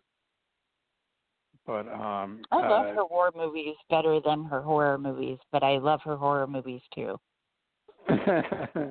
um, from yeah, I, I I have trouble with some of her uh, war stuff. The the one after Hurt Locker that was based on the CIA thing and rendition. Uh, she kind of uh, it, it was sort of a cop out on how she got around the CIA basically writing her script and uh, attacking Obama, who I'm not a huge fan of, but they were kind of playing fast and loose with the truth in that one. I don't remember Was that name of Dark. Thirty? Thank you. Yeah, that's, That's it. exactly Yeah. it. And she, Okay. yeah, kind of went, oh well, you know, I'm just the director. I'm not the writer or anything. And I I, went, really, dude? Because you I know, actually haven't seen that Ship- title, so I can't speak to that one. Captain but I now I need to you check know, it out. Kind of how that works. Yeah. Um, and then you know, for new stuff, uh, Jennifer Kent uh, wrote and directed The Babadook, which you know you could do several shows on because it's so freaking amazing. Um, so yeah, I, I, I don't know. I mean, style Well, she style and also substance. directed what was that that uh Nightingale, which is a fucked up. Oh, that's on my queue. I haven't seen it yet. Oh, it, I like you- the Yeah, I haven't either actually. It's good. It is super rapey. Be prepared for that. Mm. Um, Ooh, but Right on. It, well, it, it, it basically it's it's like you know um, Australians and the Irish and the Aborigines have one thing in common: they all hate the British, and the British are assholes. Uh, Yeah. that's actually like what the story is about. Um, but it it's a really like for a rape revenge film, it's pretty intense even for one of those movies. So be prepared. But oh, I do when you think said racy, a I was thinking something else. no, rapey, Okay. Cool. rapey, super Rapey. I thought you said racy. No, if it was Oh, racy, Yeah, yeah. it makes a lot Rapey. more sense now, Aaron. No, no, no. Racy would be awesome. This is not a racy movie. This is a mm. rapey movie. No, Big rape, difference. rapey. We gotta work on your film. stop plosives. Man, that was that was Yeah. almost horrible. Oh no, I didn't realize I was blurring the thing. It's funny because you know uh, uh, Jill mentioned Dark and the Wicked. That's also on um, uh, being nominated for a Rondo. I just want to mention that. Uh, there's there is a lot of actually female horror out there that is really doing well right now, and um, Yeah. you know Stacy Tippy, of course, and the attorney. Uh, one of the COVID benefits for COVID is the Etheria Film Festival went virtual also, and with that, a lot of people got went on to Shudder. Was it Shudder or was it Amazon? It was Shudder and watched her shorts, and that was you know the the shorts collection. So that was pretty fucking awesome. So a lot of women got some exposure there. Uh, you know, and it's not just about. I mean, all directors matter, but you know, it's kind of nice though, and you know, like you're, you're like, yeah, rooting people on. Um, you know, I, you know, the first film I ever backed was a short about self-cutting. so I love Hmm. these stories about women be and women it's not just women horror you know because like there's plenty of females there's a lot of people don't realize when you look at the 80s movies there's a lot of women who are the final slasher and a lot of people are like you know are surprised at that oh my one of the- one of the ones that i can really point out in particular is happy birthday to me uh it's a woman it's Mhm. a girl doing that um, you know, of course, Jason Voorhees' mother. I mean, we could list how many, you know, the, the the you know, Sleepaway Camp, of course, has its twist. Uh, you know, um, you Urban know, it- legend. you know, so urban legend. I mean, so there, there, you know, it, it, it's actually not really true that, uh, you know, all horror, you know, the villains are all male preying on females because often it's women on women. Uh, Sisters is a good. I finally, when she mentioned Sisters, I saw Sisters for the first time this Halloween, um, and that's a very interesting Okay. movie. Um, it's on Criterion if you want to watch that. Um, Yeah, it's Hmm. awesome. and it's bad. If you like bad. seventies horrr.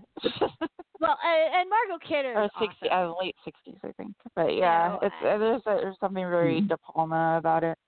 If you want to watch Lois Lane, just go crazy. That's a really good ep- a good movie for that. Uh, so Yeah.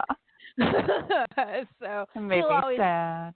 she's my favorite Lois Lane. So she always will be. Well done. Um, you know, uh, and I loved all the Lois Lanes for the most part. Hey, look, we got a new one even. That's not too bad. Uh, Yeah. so, uh, uh, I'm trying to think what other female horror. Uh, you know, I've she- been she mentioned. Go ahead. Oh, go ahead. Oh, No, so you, you first. You first. Um, I've been really getting into Claire Denis, the French director. Um, she did High Life, and I think A24 d- distributed that one or produced it. Uh, that's with Robert Pattinson and his daughter in outer space, and Juliette Binoche. Have you have you guys seen this? I, I, outer space horror. what, what's the name again? High Life High Life. came out in 2018. I want to say I have seen it, but I don't remember anything it's about it. It's really weird. Um, there's a lot of there's. Imagine the most, uh, you know, Aaron. This is a callback to the last episode we have. Imagine the most semen you could possibly need to have in a deep space movie, and then Oh just God. triple it, and you're almost as close Holy- as to what's happening in this. There, wow. there's weird like action experiments happening. Julia Binoche is like this crazy space scientist doctor lady that's also uber slutty. Uh, it's really weird. Wow. Um, oh, where's that streaming? But she also did. Claire Denis also did um, a movie called Trouble Every Day that came out in 2001 Okay. And that's about an American couple that's honeymooning in Paris, and the husband has to go to this medical clinic that does, she does a lot of weird studies and experiments in her movies. Um, he goes to get uh, goes to this place where they're doing studies on like cutting edge human libido experiments. Hmm. So she does a lot of like weird sex stuff, but it's not really about the sex, even though there's so much sex in it. Um, you know, like Oh. it's like the female version of putting a phallus everywhere. There's vaginas in space. It is on High Life, and Um, it is also on has High Amazon. Life. Yeah, uh, it's a weird one. Check it out. I recommend. I'm it. down. Yeah, fuck yeah. okay. Weird I'm outer definitely- space sex horror. Carry on, Liz. Uh, we're we're all about weird sex horror. Um, you know, but, uh, uh, what was that? I I did see something recently. I really liked it. I can't remember what it was. Um, oh my god. Uh, the it Sex the- and horror. sex and horror. Yeah, I don't remember. Uh, never Hmm. mind. I'm not going to be any use to anybody at this moment in time. I suck. Still recovering. Um, I, I, I had I had uh, there- there's this um you know I'm trying to think of other women in horror. You think I know a lot of? I was going to mention the lure, of course, because I mentioned the lure anytime Oh, we talk about women in horror. You what? I'm so dumb. I need to watch it's it. on I'm Criterion. It is. It Oh, is no. And blast the music, blast that shit. The music is amazing in the lure. The lure, and my friend um, Emily Intravia, who has the Feminine Critique podcast, they finally reviewed the lure on the sh- on the on their Nice. show, and they both were like, "Oh my god, this is so good." and and Christina doesn't like musicals. That she fell in love with the movie as much as she did really bodes well, like how much I love this film. Uh, and I love this movie, and I own both soundtracks the studio soundtrack and the original soundtrack. Uh, so buy both if you can. I know Um, I'll love it. You know, it, it, it, and uh, so there's that going on. Uh, you know, Bigelow just did a movie recently with Nicole Kidman. No, no, Karyn Kusama did one with Nicole Kidman. Reason she's actually one of my female favorite female directors of horror. She of course did The Invitation, which was my number one film that year uh, absolutely one of the best writers. And anytime you see a women in horror retrospective, they almost are trying to bring in Karyn Kusama almost every time now. Uh, so uh, I love her to death. Uh, you know, if you want to talk about mainstream Masters of Horror female edition, um, Mm. let's see. Uh, anybody else? I also this morning I watched. I uh, first watched the. it was on Criterion. Uh, they added a movie Hmm. called The Velvet Vampire from 1971. It's also known as know. Cemetery Girls, uh, and it was directed by Stephanie know. Rothman. Also on Tubi TV and the streaming app Night Flight. If you have that one, it's kind of a cool mini cult thing. It's like a Baby Arrow. Yeah. Um, but it looked really cool. It reminded like I could tell. I felt like who, oh, the people who made the Love Witch just watched the Velvet Vampire on repeat. It has a lot of that female gaze lighting and the same color palette and a little bit of that ethereal, misty look that the '70s got down really well in their horror. Um, that's that was it was a delightful surprise. The Velvet Vampire. I had never even heard of it. Is it also called Count Dracula's Great Love? That I don't know. I only know the one AKA. It could be. You're probably right. You, usually when 70s horror movies have an AKA, Yeah. they have about 20 AKAs. so probably. Is that? You're absolutely right, but I have no idea why that is. Uh, it's like Uh, it's I like uh, probably- Day of Blood literally has 15 different titles, and but the cut of the movie is exactly the same. Everyone, it's Right. really it's hysterical. Hilarious. I don't know. Yeah. Um, you know, eh, you know, it's funny because you know Jill's biggest influence on her isn't a female horror director; it's Tobe Hooper. Uh, but Mhm. Tobe Mm. Hooper has a surprisingly like a lot of people think about Leatherface, but a lot of his women, even his victims, are usually pretty well fleshed out females. I was gonna and say, you I- get to know them. I think not knowing anything about Tobe Hooper, um, not in filmmaking, I don't know how he is in real life, Uh, but it feels like it was made by a feminist. And I Yeah. think that's what Jill has glommed onto. That uh, Texas Chainsaw Massacre has like the penultimate final girl. That is just like hmm my best friend saw that for the first time and watching her watch that oh my god standing up and cheering right It's a stand up and cheer final girl that is female empowerment right there but you know, Poltergeist. poltergeist. You know, women, but women horror films don't have to be empowering. Like, like I, you know, the strong No, woman role is one all. thing, but being a weak woman, you know, like Julianne Moore is made a living making movies of women who are flawed and weak, uh, you know, and we all love her. But you know, like, uh, you know, I was trying to think of films where women were not strong but survivors, like The Shining, and Shelley Duvall might be a good example of that. I've always Right. her performance is pretty mind blowing, to be honest with you, and she kind of Yeah. fucked herself up to do it. Um, I was Yeah. also thinking well, or, about or she was fucked up. yeah, but you know, of course, the sexy witches have to give a shout out to the new Suspiria that came out a couple of years ago. That's a very much a woman on women horror film. Uh, you know, even more so than the original Dario Argento movie. Um, you know, it, yeah, it's still directed by a male, but you know, that doesn't mean that men can't direct women. A lot of people are like, oh, well, just, you know, men. men- No, no, men. There's perfectly great male directors that know how to do female gaze. It does exist. Um, but I think that women have an insight to the gaze that a man will maybe never be able to quite capture. Uh, we, Mm. There's room for both. Let's just put it that way. I think there's room for everybody at the table. Make, you Well know, we just got to rearrange the chairs a little bit, right? So, um, Yep. um, let's let's switch gears though and talk about um, Irish movies.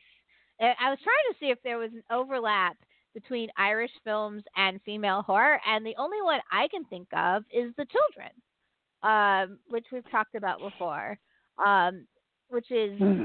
a messed up little film from 2008. Um, I think one of us has finally seen it, right? You guys I have gotta seen check it it out. yet? Tracker. The children, the children. First of all, it's a Christmas horror movie. Um, it takes place in in uh, Ireland, and it is a very odd film. This woman goes to this house, and they they whack kids. I mean, the the the the, the murder. The it, it is absolutely a really awesome kick-ass movie. So I would recommend The Children. Now, if you don't want to watch something that's so serious as that, on the opposite end is the best part of Ireland, of course, is getting drunk, and um, and the the Grabbers is uh, is a highly recommended Irish film. I love Grabbers. Grabbers is actually, and the people really did get drunk to perform part of the second half. You know, they're, actually really drinking for this movie, uh, and I don't think it would work if they weren't drinking for this film. Uh, so, uh, but it's about a bunch of monsters, seafaring monsters that attack a small Irish town, and uh, for some reason they don't like beer. So if you're drunk on alcohol, they won't attack you.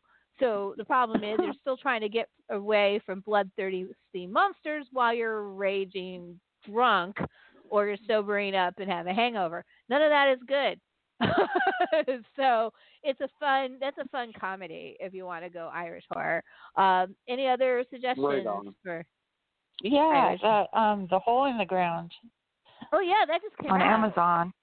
Yeah, Talk about it. Um, a couple years ago, I think, um, 20, oh, 2019, and that's written and directed by Lee Cronin. There's something very Kubrickian about how it's shot and a lot of the setting um, and style, so that's pretty cool. Um, it's about a single mother living with her son in a house of the Irish countryside, and uh, in the woods behind their house, there is a hole in the ground. And once the child discovers this hole, his personality starts changing. Um, and things start getting really creepy kid disturbing. Um, and a lot of times it's really hard to have for me to actually feel scared about a kid in a movie. because Oh, I'm right like, on. or I could just I could just drop kick him and then I'd be fine, right? Uh in this case uh this kid makes me want to like hide in the bathroom in the fetal position. They did a really good job. Wow. Um and it, it's it's adequately creepy, I think. It's a good it's worth a watch. I believe that's on Amazon right now. I would also like to add um, one of my favorite slashers is an Irish slasher, and it, it is a comedy, but it's really fucking good. It's called Stitches. I introduced that to a bunch of Stitches on my in list. Madness. um, and it, it's a killer clown movie. First of all, unlike most slasher villains, he actually has dialogue, and it's hysterical. Yeah. Uh, but the kills are absolutely creative. And one of my favorite deaths of any slasher film ever, it has to do with an umbrella and through the eye gouge of the back of the head. It's just it's just glorious. The umbrella opens, the blood rains down. It, it, it's just perfectly timed. Uh, if you want to go more serious, I could also recommend a movie called The Citadel, uh, which is a ghost, kind of a, a, gang member ghost revengey, weird little, you know, uh, story about an office buil- or a, an apartment complex. Uh, of course, starts out with the tragic death of a wife in front of, and you know, in front of the the husband and kid, which is, you know, but you know, I also like horror films where the opening sequence you get someone that is uh, you know suffers a loss and has to recover through the film. Uh, that does you know Mhm. a lot of great horror films start that way. Um, i am not a serial killer's irish. I recommend that one um, Mhm. you know you could even if you want to go real boo uh, b movie rawhead rex is irish uh, you know, I didn't know Yeah. that. teetering Yeah. onto my list. It teetered. yeah um, I considered. Um, yeah, uh, and also I'm trying to think what else is Irish. So, and you know, you also have the Shrimp. Leprechaun series, of course. We've had, yeah, we had um, Sure. Brian Brian Trenchard Smith, who directed two of the Leprechaun movies, including Leprechaun in Space and Leprechaun Three. I think those were his two. Um, Ve- I think he, was did Vegas in space, right? Yeah, he did Vegas in space. That's right. Um, so, uh, you know, but you know, I've never been a huge fan of Leprechaun movies. I mean, they're fun and they're silly, but you know, but but it, but Brian Trenchard Smith did two of them, so you know, you got to give him credit for that. Um, a fabulous movie called uh, Dark Touch is from Ireland, and I really like that movie. Um, you know, and that's a women-centric horror movie, by the way. So I would definitely recommend. That's from 2013. Um, if you've never seen Mm. that, it is really fucking good. Um, yeah, it, it, it, it it's it starts out like a uh, uh, uh, like kind of like a, a you know thriller detective story and then it goes off the rails. It's just the there's no punches pulled. It, it is a really good movie. I highly highly recommend dark touch. Um and that's an excellent film. Uh let's see i'm trying to think of other irish horror films that like Did you Uh, hear now- me mention shrooms, Liz? i hate that movie but we can talk about it. I find that movie frightfully dull. It's like, it's really boring. but Aw. let me mention, um, don't watch it.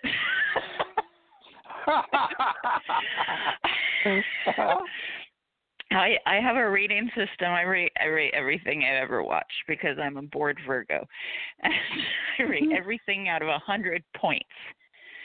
I gave Shrooms, and, and listen, I love good movies, but I also love bad movies. All right, i do too but i Oh, really Shrooms. don't like that one go ahead Shrooms, I gave a three out of a one hundred.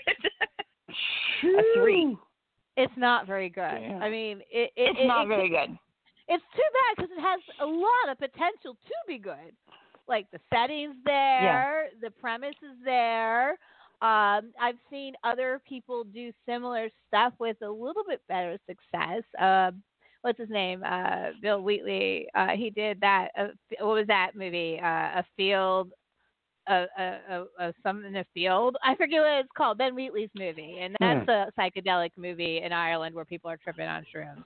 It works a little bit better. Yeah. Uh, um, you know, Ben Wheatley, he's he's my boy, even though he's English. He's not real. I don't think he's Irish. But uh, I just don't want anyone to think like, oh, they didn't mention shrooms. They must have forgot. I'll go watch it. no, stop it. You don't. Okay. you don't Carry really on. want to watch it. I mean, it's so it's so obvious and anticlimactic, and it's just like, give me a break, guys. I mean, I'll go back and watch, not, uh, you know, I'll watch Jason again. He's like, you know, Yeah, it's pretty boring. A Field in England. Well, I have That was one- movie. All right. In England. I, Yeah. I have one Irish horror and I have one Irish dark fantasy. And Uh-huh. my horror is Lodgers, which Natalie and I picked up at Midsummer Scream actually on DVD and really enjoyed it. And it's uh, set in the 20s in Ireland. And uh, there are these twins on a crumbling family estate and they have to be in by midnight because there's this presence in the lake and uh the young girl the twins wants to uh leave the estate and go out into the world and the brother says that she can't because she knows what'll happen and they can't escape their family curse and you know I won't give you all the details but it's pretty effective actually and uh well done even though it's kind of well mined material as far as you know family curse and da da da and but still worth worth seeing. If you get the chance it's streaming on prime. And then my dark fantasy do not laugh at me is darby o'gill and the little people. Oh, I'm And Darby O'Gill and the Little. People I love that movie, owns- and it is scary. Thank you. It's not you only scary, but uh, a lot of the elements in Darby O'Gill and the Little People go on to be used in the Haunted Mansion, the greatest dark ride effing time. I am not For open real. to questions on that at this time. The, the, the second scariest thing in that movie, though, is Sean Connery's bad Irish accent. Uh, yeah, it, no it lie. hurts a little. But yeah. he's still charming as hell. uh, and Yeah, you forgive him pretty easily. are amazing in Darby O'Gill. Yeah, they they hold up to That's- this day. The level of scale they got is extremely difficult, even in CG, to get scale correctly. Yeah. because it, Yeah. it doesn't look. They did some amazing stuff. Not only is he moving left to right, he's moving forward and back in the shots, which is extremely hard to do. Um, and, And in uh, th- you fact, know, when Peter Jackson went to make Lord of the Rings, he used the exact same effing stuff that they used with his hobbits and his wizards and men uh, that they had used with uh, King Brian Brew and uh, the rest of uh, the town. uh, that was actually the one downside of putting uh, the Lord of the Rings movies into uh, the the the 42 frames a second 3D is you can see the forced perspective. It took that scale Oh. away. There's And a I- I- 3D of Lord of the Rings. Yeah, I saw it. Holy Uh, crap! See I didn't nine know hours. that. Oh my God!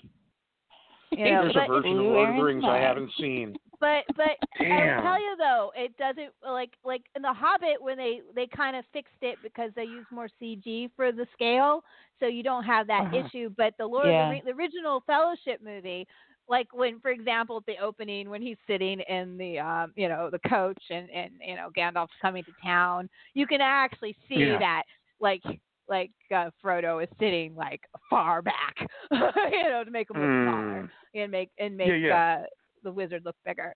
So I it doesn't quite work, I think, because it wasn't meant to be seen that way. Uh, so, uh, but you know, E for effort, it's still Lord of the Rings and still the best tril- Oh, yeah. adaptation we could have possibly hoped. Ooh, excuse me, possibly hoped for. Um, now he's not Until we get the series. Yeah, well then, then that's true. I'm hoping the series is good. We'll see. Um, Fingers crossed. off, but uh, I wanted to talk about Neil Jordan for a second um, because you can't Yeah. talk about Irish movies and Irish horror without Neil Jordan. Uh, Neil Jordan really isn't a horror director, but he has directed horror. Um, he's directed, uh, of course, Interview with the Vampire with Tom Cruise and Brad Pitt. Uh, which which at first was maligned by Anne Rice, and then she put out a full page ad and apologized to Neil Jordan for hiring uh, Hmm. Tom Cruise. So, um, you know, and uh, he also, what was the other same thing? He did one other movie. Oh, well, of course, A Company Crying of Game. Wolves. well, Crying Game isn't Company really a horror show. It's funny. I just read a, I just read this article that he says there's no way that movie would be able to be made nowadays. No way. and, and it, it has the same issue as Sleepaway Camp. There, there, there definitely would not be. Neither one of those films could be made Mhm. nowadays I agree. because the big twist. Uh, but it's still a good movie. Uh, but I was going to It's think really about good. Angela, Angela Lansbury and the, com- and the Company of Wolves, which is probably Yes. Oh his, yeah, that's his dark fantasy I fantasy just movie. watched this. Yeah, it's I just watched this for the first time. It's actually really good. I'm really not that good. big a fan. It, it, but Uh, you want to talk Natalie about loves it. sexually charged horror films. Uh, you know, Yeah, there, there's no, a lot that. going on in Yeah. this movie. Yeah. so, um, it, it, it, it, you know, I, I love the horror that like borders on fantasy um, myself. So I, I like A Company of Wolves. I'm not saying it's a perfect film, but then again, you know, most films are not perfect unless you're Stanley Kubrick. Uh, you know, but um, no. I do remember But there was it's- one transformation that I thought was interesting and and unique. Uh, I don't remember what it was specifically right now, but I just remember at the time uh, when I actually went to see it in the theater uh, a bajillion years ago in uh, in 1984. For God's Yeah. sake, I actually walked out. it's one of the very very few films I've ever walked out on, and I just went, oh. Oh, Uh, but, but then you it- know, na- I But that doesn't work though because the, the the ending of that movie, like you have, it pulls the whole story tight.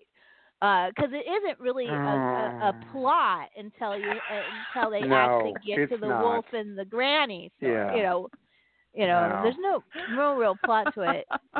Yeah, So- no. You're No, I right. love how disappointed you are. I don't know why it's so funny to me. One of my absolute favorite though, um, uh, Mona Lisa. I freaking Yes. love Yeah. Mona Lisa, uh, directed by Neil jo- Jordan. That's one of my absolute favorite films of the decade. I mean, well, he he has. It, you could you could easily spend a thing uh, uh St. Patrick's Day, like just going through Neil Jordan movies. Neil Jordan, and Oh, then yeah. if you want, and what's his name? Uh, Hal Loach is the other person. If you want to go non horror, um, uh, he he is often one of my go to. Uh, is it, isn't that his name? The guy, Wind That Shakes the Barley, who directed? I thought it was Hal Loach. Oh my God! Uh, you think I would have Oh, yeah. done my research? Uh, and I have done my research. It just doesn't sound like I did my research. Uh, but uh, Ken Loach. Ken Loach. Ken Loach. I was close. Well, Loach, that's yeah, yeah, Cecilian. It stars Cecilian Murphy, and it's about the rise and fall of the IRA and how it directly it influences one Gotcha. uh, set of brothers. Um, Ken Loach is the yeah, ultimate solidarity type director. He very much believes in unions and you know and, and things along those Mhm. nature. He's actually English, but he covers a lot of Irish stories um, and and the inequality that happens between Ireland and and um, the rest of the UK. So I, I recommend also if you want a non horror choice, um, Ken Loach because his stories are scary because they're real. so Mm. he's telling some truths, uh, and we gotta Right. listen to his ass. Um, you know, you you could also go fantastical. There's of course, uh, you know, you got uh, Secret of Roan Inish, which is one of my favorite Mhm. films, uh, and the soundtrack can't be right, right? So you could watch that movie. Oh, Right the on. Song of the Sea. Have you So- seen that? Oh yeah, No. that's So I- on the sea. yeah. And they just they just had another film that's about to be nominated for uh, uh, Wolf Walkers. Wolf Walker. Yeah, no, uh, yeah, I love. Oh my god! And then what was the film that they did? Oh, the Book of Kells, the Secret Book of of Kells. Kells. Yeah. Secret of Kells. yeah. Whoa, Mhm. was that movie awesome? Uh, you know, so uh, you know, the, the, the, the, those those films are fantastic, and those are a little Irish Song- company. So Go uh, ahead. I think I'm not sure where it's streaming right now. Let me double check. But Song of the Sea actually was recorded with two different voice tracks. And you know how Brent, Brendan Gleeson plays the father. Uh, he actually did his characters both voice tracks. He did the Gaelic, Irish, Oh, and the English track. I haven't seen it with the Gaelic track. I've only seen it with the English track. But I'm interested in both because it's so beautiful. The music is so pretty. It's um I don't see it streaming right now, but it's definitely worth a Um, rental. You're right. Rent or buy But- only Uh, is what I see too. But Brendan Speaking Gleeson is, a, is an. Irish national treasure. I mean, you know, Yes, he you is. can't Oh, go yeah. wrong with Brendan Gleeson ever. No, that that would be a good binge day to get some Uh-huh. in Bruges and some Nice. Harry Potter. Twenty eight uh, days later. He's the best thing about Braveheart. Um, in Bruges Uh-huh. is just amazing. um, Yeah. I actually, you know, um, let's see, I'm trying to think. The Guard. Uh, that was a, a little film that he did that I really liked. Um, you know, so you you can't go wrong with with Brendan Gleeson movies. Uh, if you want an Irish thing. And last but not least, now this is the last Irish film I'm going to bring out, even though we're staring away from horror, but I'm also talking about some of the things that I always watch around St. Patrick's Day. I know not everyone wants to like John Wayne films anymore because they don't like his politics. But he did do an Irish film that was uh, called The Quiet Man, which was a Oh. regular staple in my house, and is- and it's actually a very good movie. Yeah. And Maureen O'Hara is just sparkling in that film. And so No I, it, it's a good comedy. It actually treats the, even though it's funny, and there's some really good stuff going on in that movie. It's directed by, uh, what's his name? Uh, way famous John John Ford.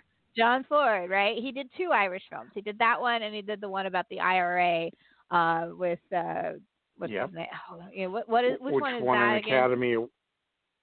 The Informant. The inform is it the informant? Is that what it's called? Isn't it? No, I don't think so. or am I thinking of up. something else? You're thinking of something else. Um, let's see. Okay, I'm gonna. I can find this answer. You, you make some suggestions. We're gonna come right back to this. I swear, because I I need to answer this because it's a nice dark film that everyone should know about. And Victor McLaglen is also in that movie. He and Victor in. McLaglen won an Academy Award for it. Yeah, hold on. Ah, the? The Informer, Yeah. 1935. Oh, it is the Informer. I saw that at Fantastic, uh, not Fantastic Fans, at but Numathon. Um, it was one of the late, late, late night movies. Actually, I was very impressed that they were showing it. So they showed that, Yeah. and they showed um, uh, the Inherit the Wind, which is like Nice. one of my favorite. oh, right on.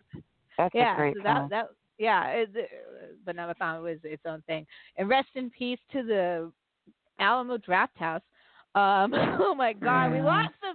Not all of them are gone. But but maybe coming back. Maybe coming back. So, well, not all of them are Bankruptcy? closing. Only six closed. Um, they're they're Ah. being reorged. Um, matter of fact, my friend just got into the Grindsploitation uh, film festival that's going to play at Winchester here in DC area. Um, and he'll be on uh, his show. Um, he's going to be on the 24th. with Richard Tanner is going to touch kaiju with us. Um, to talk about his Sweet. movie. So uh, yeah, he just got into film festival for his uh, Once Upon a Nightmare um, uh, Mother News Mother News presents Once Upon a Nightmare, which is his upgrade of his first film, which was called Once Upon a Nightmare. You know, because you know every Excellent. director tries to make themselves better. Um, we're, we're actually out of time. Uh, I wanted to remind people this is March Madness. We're actually having three episodes this month, which is I usually have two.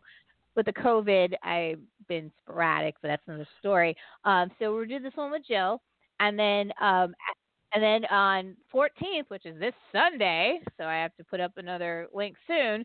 Um, I'm going Mhm. to take a break from horror and film and talk about um, the reemergence of professional wrestling, uh, especially in particular the All Elite Wrestling on TNT, which is now bigger than WWE uh, in the ratings.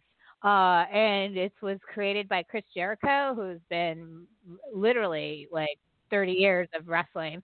Um, and for and the, the the it's phenomenal what he's doing. So we're gonna have a special show specifically about um, you know wrestling, professional wrestling, because it's a part of fandom we cannot ignore. And believe it or not, there's a lot yeah. of overlap between horror and wrestling. There's a ton of it.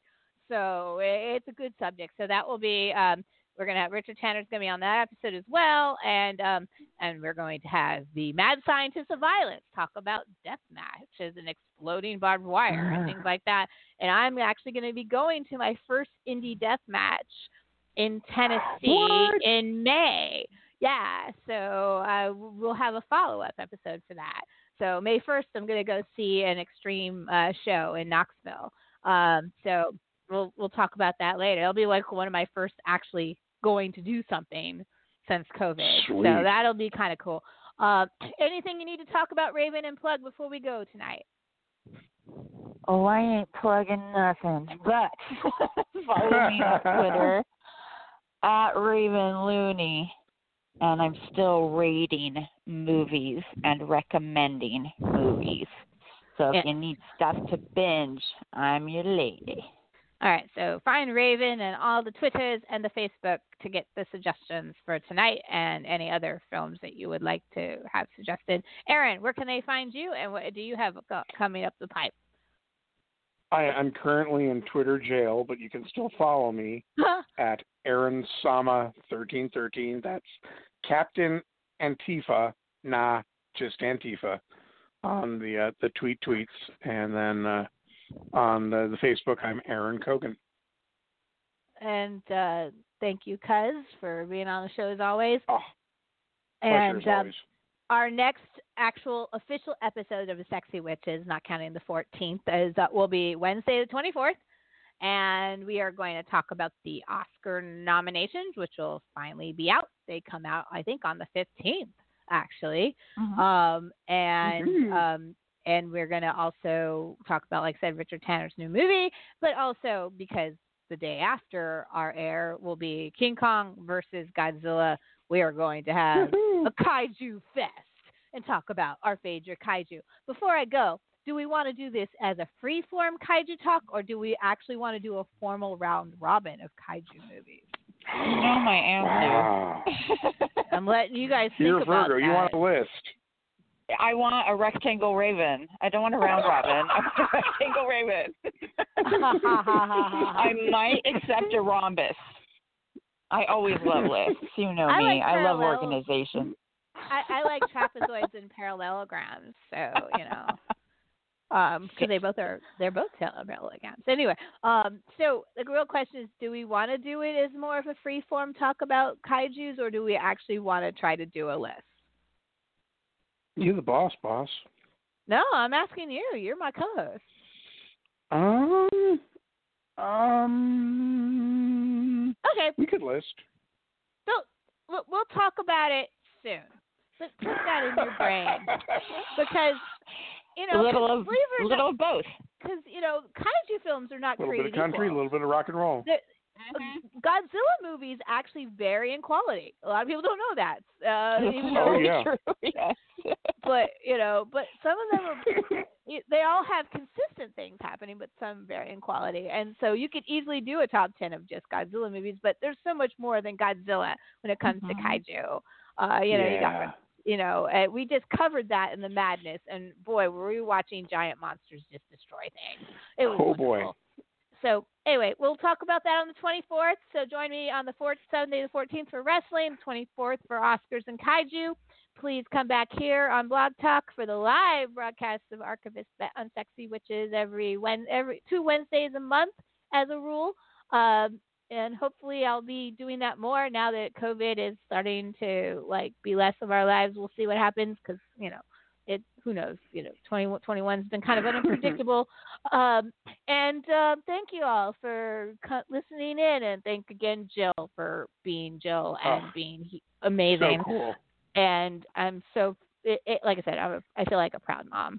It, it's it's so cool. It's like oh, there's the girl walking down the aisle. Is this little Yeah. girl So- I care? I didn't cue that up because it's not, but it, it's not Passover. But that would totally work too. But I'm leaving you tonight with my uh, uh, a female cover. Uh, well, actually, Tina and Michael, they're a duo from Ireland. Uh, one of my favorite Irish songs of all time. Once again, you know, the hot chick working for the IRA, and the boy falls in love, and well, ends up taking the fall for her. Typical Irish story. And here we are. Hmm. Good night, everyone. Good film hunting. Blessed be, and beware of the Black Velvet Band. Good night.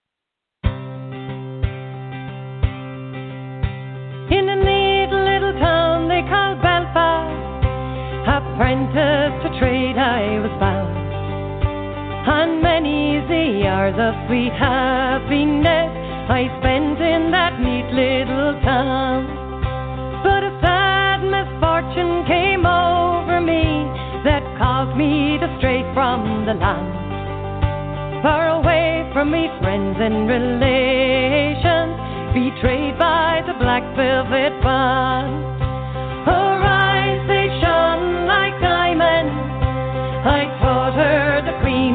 The land. And her hair hung over her shoulder, tied up with a black velvet band. I took a stroll down Broadway, intending not to stay for long. When who should I meet but this pretty fair maid came traipsing along the highway.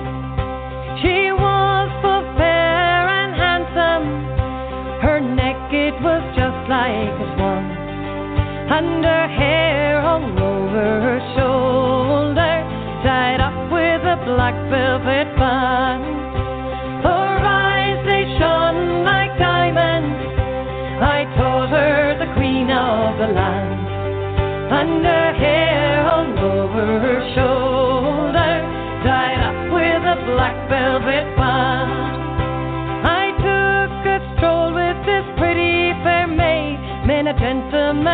passing us by.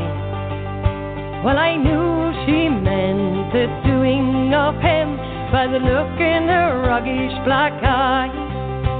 A gold watch she took from him and placed it right into my hand. And the very first thing that I said was, What's this to the black velvet band?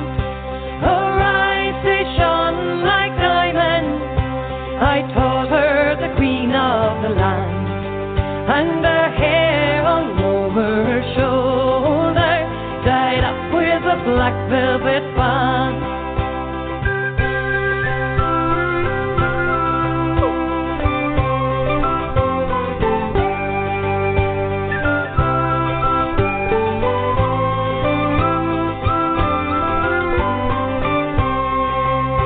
Before the judge and jury, next morning I had to appear.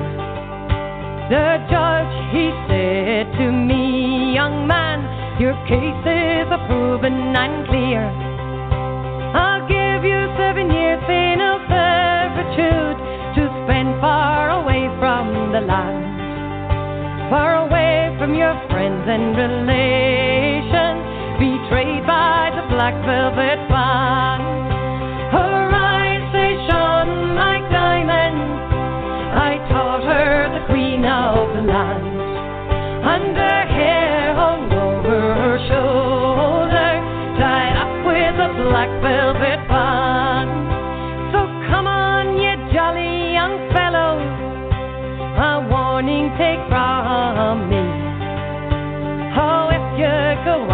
on the town, me boy, beware of the pretty colleen.